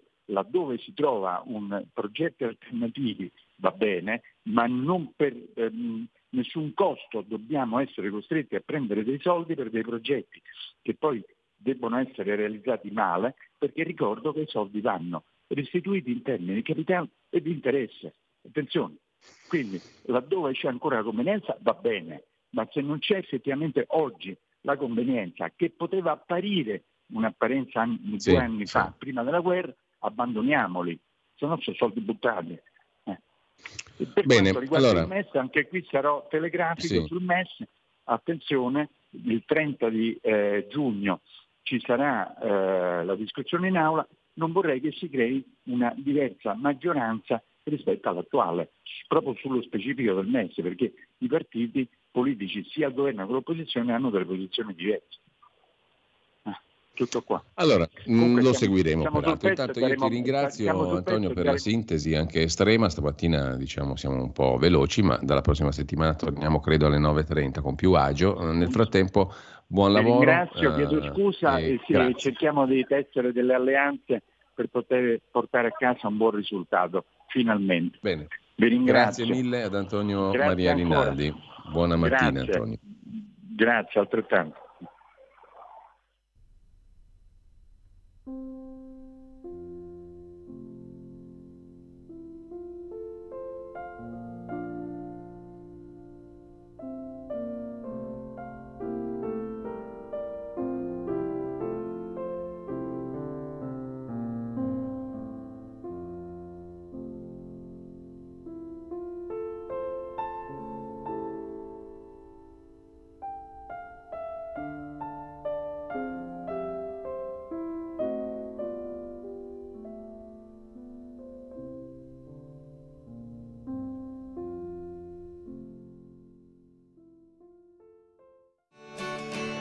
Una finestra sul mondo, il mensile Tempi.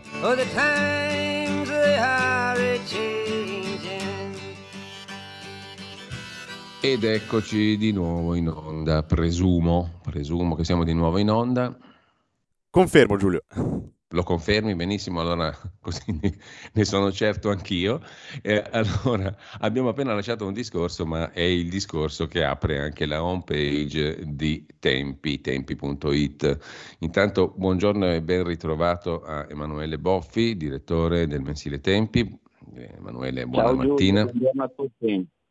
Allora, parlavamo poco fa con Antonio Maria Rinaldi, europarlamentare leghista, proprio di ciò di cui ti occupi tu stamani sul sito di tempi.it, no? le europee 2024. Abbiamo ancora un anno di tempo per capire quanto l'Unione Europea andrà a destra, perché questo secondo te è un assioma, è una cosa sicura che l'Unione Europea andrà a destra? Sì, secondo me sì, anche dalle diciamo così, chiacchierate che ho fatto anch'io con qualche europarlamentare, eh, si va in quella direzione. Bisogna capire quanto andrà a destra, eh, questo è il problema fondamentale, cioè capire se l'alleanza che ha retto l'Europa negli ultimi anni, cioè Partito Popolare, Partito Socialista, reggerà e questa è probabilmente anche l'opzione più semplice, oppure sì. se la crescita dei conservatori e da questo punto di vista diventa centrale il ruolo di Fratelli d'Italia, porterà diciamo così, a spostare un po' il baricentro verso destra. Però insomma anche guardando a che cosa è successo in Germania, cosa è successo in Spagna, che tra poco tra l'altro torna al voto, si può prevedere abbastanza facilmente che ci sarà uno spostamento verso, diciamo così, sì, ecco, verso la destra. Ecco, Emanuele, secondo te, da quello che annusi, che poi diciamo così già intravedere, mh, mm, visto che, come tu metti in premessa nel tuo articolo stamani, il Partito Popolare Europeo sta corteggiando un po' Giorgia Meloni e il suo gruppo, no? i conservatori europei. In quest'ottica, la Lega, secondo te, tendenzialmente verrà tenuta fuori al bando, perché così comandiamo noi, tra virgolette, o c'è la possibilità che si crei un grande rassemblement eh, con dentro anche la Lega?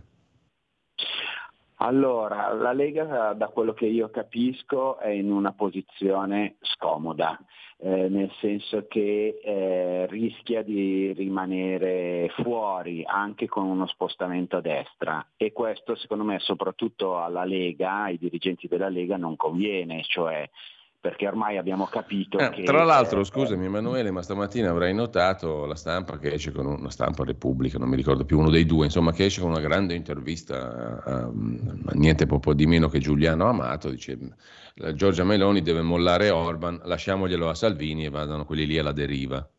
L'establishment abbraccia Giorgia Meloni, insomma. Sì, sì, ma questo è il classico scorpione no? che ti fa attraversare il fiume, però poi a un certo punto ti punge, quindi bisogna sempre stare molto attenti ai consigli, diciamo, a questi consigli mm. apparentemente disinteressati. Eh, sì. In realtà la vera, vera partita, eh, da quello anche che io sono riuscito a capire, eh, sarebbe riuscire a lasciare fuori i socialisti. Questo sarebbe il vero colpo, anche perché noi abbiamo visto che il Partito Partito Popolare, che è un grande calderone di eh, sensibilità anche diverse, ha una sensibilità anche diciamo così, più tendente eh, a sinistra, ad appoggiarsi più al Partito Socialista. Ed è questo il vero problema, perché noi sappiamo invece che questa Europa a trazione centro-sinistra, anche per il nostro Paese, eh, crea davvero molti problemi, molti disagi, ma pensiamo soltanto tutto all'aspetto delle case green, eh, il green in generale, le auto green, adesso c'è anche questa direttiva sulla qualità dell'aria che ad esempio per una regione come la Lombardia è un vero disastro. Qualche settimana fa il presidente Lombardo assieme all'assessore Guidesi e al sottosegretario eh, Cattaneo sono stati a Bruxelles e veramente vogliono imporci delle misure draconiane per cui per rispettarle sostanzialmente dovremmo andare in giro tutti a piedi e eh, chiudere sostanzialmente tutte le nostre fabbriche. Ora io mi Senti. chiedo come sia possibile ah. avere una, una, visione della vita, del mondo, eh, della quotidianità della gente di questo tipo. Cioè, mm, Cattaneo ha scritto su tempi che paradossalmente noi per arrivare alla qualità dell'aria che ci vuole imporre l'Europa dovremmo abbattere le Alpi. Ecco, dico soltanto questo per far capire diciamo, a che livello siamo arrivati. Quindi per tornare al discorso di prima, sì, sì. la vera eh, questione sarebbe diminuire il più possibile eh, il gruppo socialista e fare in modo che invece i, partiti, i PPE, i conservatori e tutti gli altri partiti che, ve- che, hanno una visione diversa del mondo e della storia rispetto a questa possano finalmente eh, guidare il vecchio continente. Ecco. Però tu dici la Lega corre il rischio di essere lasciata nel recinto di Orban, ai margini, insomma.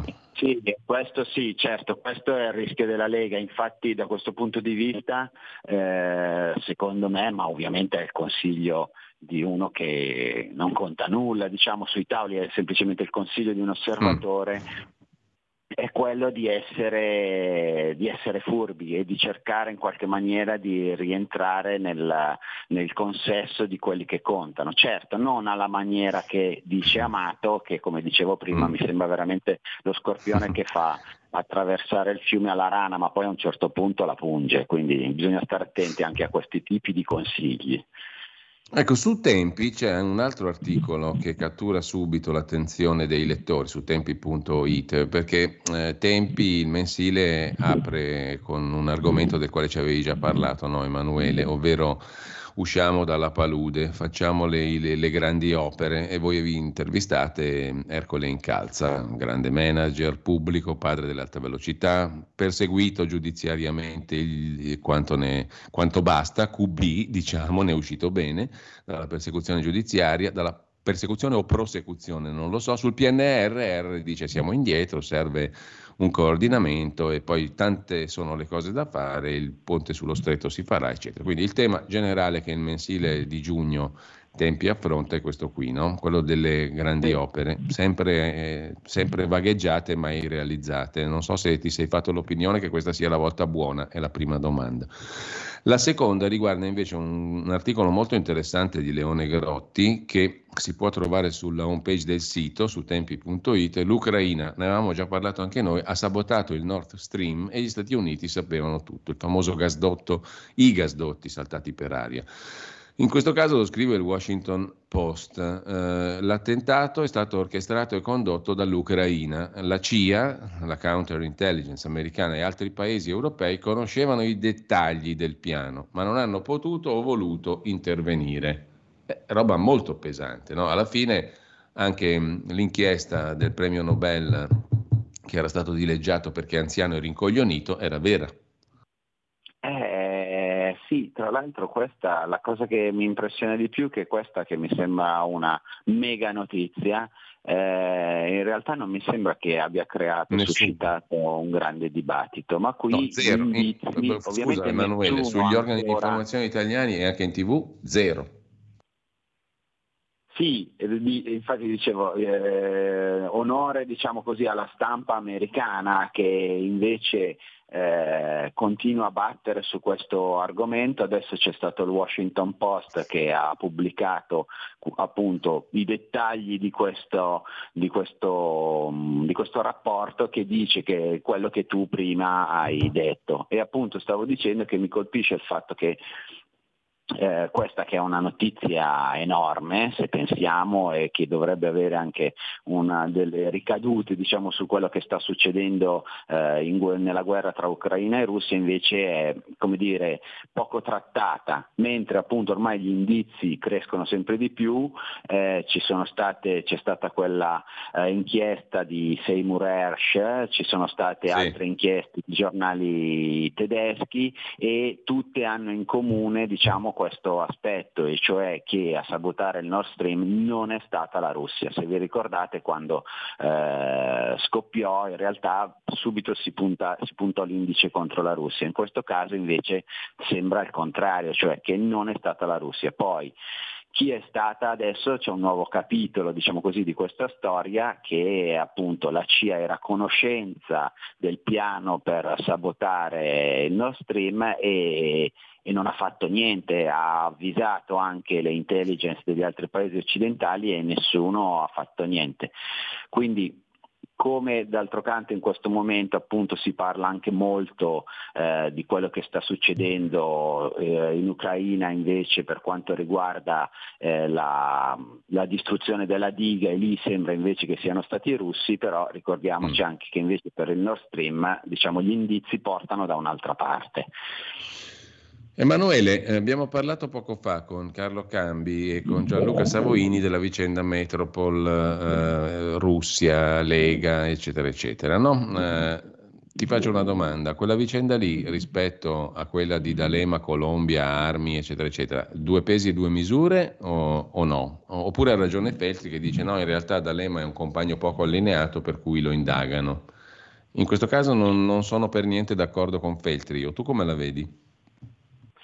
Ma allora la vedo che sicuramente D'Alema anche per una certa parte della sinistra è diventato un bersaglio, e quindi sicuramente anche lui diciamo, negli ultimi anni non gode di buona stampa in una mm. certa parte della sinistra. Ricordate, basta ricordarsi qualche anno fa cosa diceva Travaglio di lui.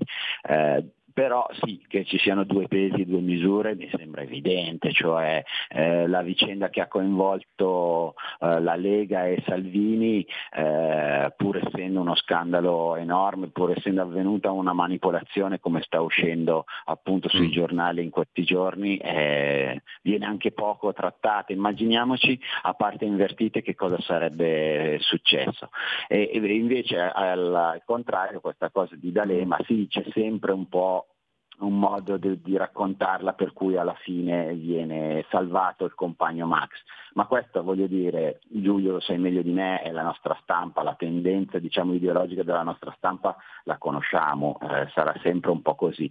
Io credo però che la gente, la gente comune non sia così stupida, diciamo, cioè si accorge delle cose, non è che non le capisce e ormai ha imparato e sa benissimo quali i giornali quali tendenze, quali tendenze ideologiche hanno.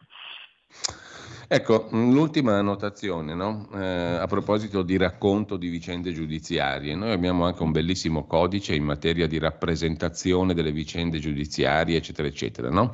Ce l'abbiamo e dobbiamo fare i corsi in cui veniamo aggiornati sulla deontologia, se no perdiamo l'iscrizione all'ordine dei giornalisti. L'ordine dei giornalisti può mettere sotto indagine, sotto mh, mm, diciamo così, ehm, censura e noi giornalisti se non rispettiamo gli articoli di questi codici deontologici, giustamente diciamo, però nel racconto delle vicende giudiziarie, e qui mi rifaccio a un'altra questione che voi avete affrontato, quella oscena storia dei, mh, della del caso Tramontano, no? um, beh, lì si può fare di tutto, di più, non parliamo poi di tante altre vicende giudiziarie, ma insomma, senza che nessuno venga limitato in alcunché. La stessa cosa vale anche per il discorso Metropol Russia, no? dove perlomeno ci sono dei giornalisti la cui posizione andrebbe approfondita, perché non sembrano proprio forse solo alla ricerca della notizia, ma di qualcos'altro.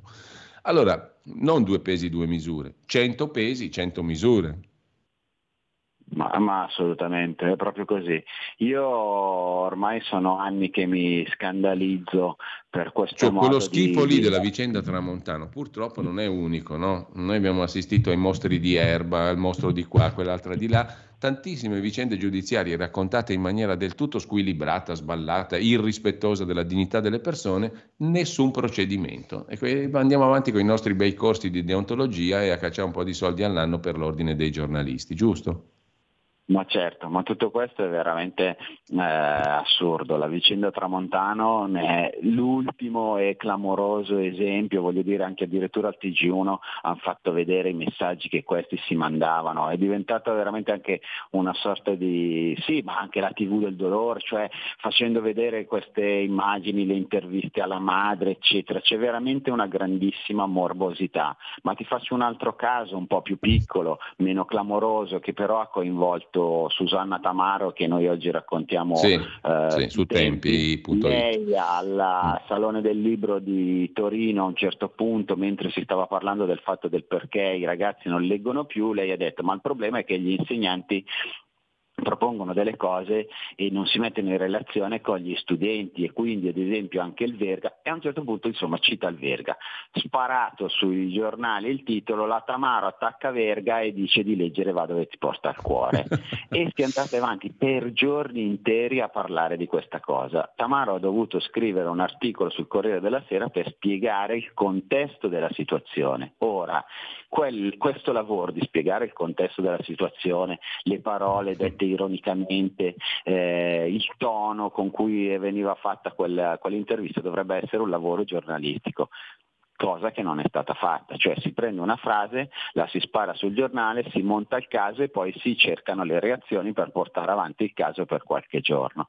Ecco, io sono contento che Susanna Tamaro verrà al nostro Festival di Caorle il 16 e il 18 giugno a parlare di queste e di altre cose, eh, perché veramente c'è bisogno di un nuovo modo di raccontare le cose, un modo che sia approfondito, che non sia viscerale, che non eh, punti soltanto a creare indignazione. Il, lo scopo dell'informazione non è creare indignazione, lo scopo dell'informazione è raccontare le cose così come esse avvengono, non con motivazioni politiche o scandalistiche. Ecco, noi speriamo Emanuele, che a causa dovremmo fare un ponte con la radio, se sei d'accordo, per questa, mh, questi tre giorni di Caorle. Sarebbe interessante mandare anche qualche diretta, ma vedremo magari di poterla organizzare. Organizziamoci anche perché credo che da un lato c'è il sottosegretario Mantovano che è una persona molto riservata, che parla poco ma centrale per il nostro governo, quindi io penso che quella sia una cosa interessante ascoltare. C'è questa cosa della Susanna Tamaro, c'è questo scrittore eh, cinese di cui, tu, che tu, di cui tu hai parlato spesso, che insomma Sì. ci racconterà un po' Sì, che cosa sì. accade in Cina, altro buco nero dell'informazione, la Cina, nessuno ne parla mai, cosa succede dentro la Cina e poi vabbè un altro ragionamento sull'intelligenza artificiale che sapete che è un po' un nostro pallino. 16-18 giugno a Caorle. Bello anche il titolo del, del premio Luigi Amicone, chiamare le cose con il loro nome. Mm? Sembra una banalità. Comunque, grazie Emanuele. Eh, tempi, tempi.it, buon lavoro, buona fine settimana Manu- eh, Emanuele, poi ci sentiamo per organizzare magari appunto anche questa iniziativa. Va bene, con molto piacere, buona giornata a tutti. Un saluto a tutti coloro che ci hanno seguito. Tra poco, eh, a proposito di Ucraina, ne abbiamo parlato prima, ascolteremo un'audizione mh, che risale a ieri, fresca fresca, in Commissione Difesa, del capo di Stato Maggiore Giuseppe Cavodragone. Alle ore 12 credo che potremo ascoltare invece un'altra vicenda della quale molto si è discusso, o meglio, potremo ascoltare delle voci relative a un'altra questione di cui molto si discute, la questione RAI, con l'audizione dei vertici della RAI, Soldi, Sergio e Rossi. L'amministratore delegato Roberto Sergio, la presidente della RAI Marinella Soldi e il direttore generale Giampaolo Rossi. Stamattina alle 8 iniziava l'audizione, la risentiremo alle 12. Mm, Poi, come sempre, oltre la pagina di Pierluigi Pellegrini. Buon ascolto, buona mattina a tutti.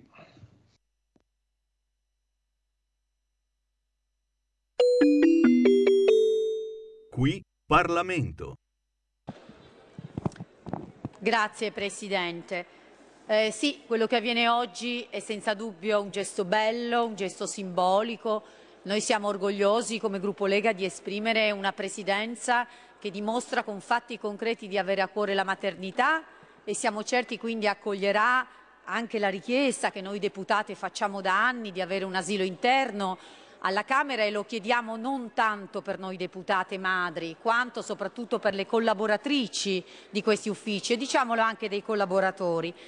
Però Presidente, io ho allattato mia figlia in questi uffici e so che fortunatamente ci sono anche delle sale di allattamento, perché se è vero che questo è un bel gesto, è anche vero che non sono certissima che questa sede sia la sede più salubre per un bambino, penso ad esempio a tutte le onde dei telefonini che lo circondano. Quindi oltre a questa possibilità noi crediamo che sarebbe anche giusto eventualmente attrezzare con una possibilità di voto le sale di allattamento che già ci sono in esterno all'aula. Tra l'altro abbiamo un precedente perché durante Covid abbiamo consentito a colleghi e colleghe di votare in transatlantico.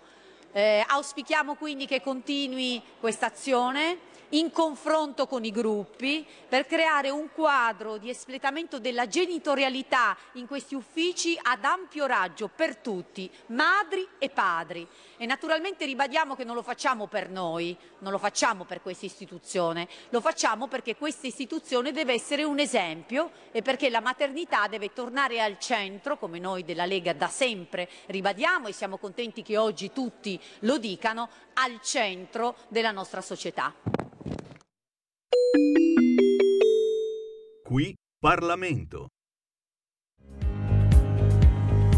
Avete ascoltato la rassegna stampa.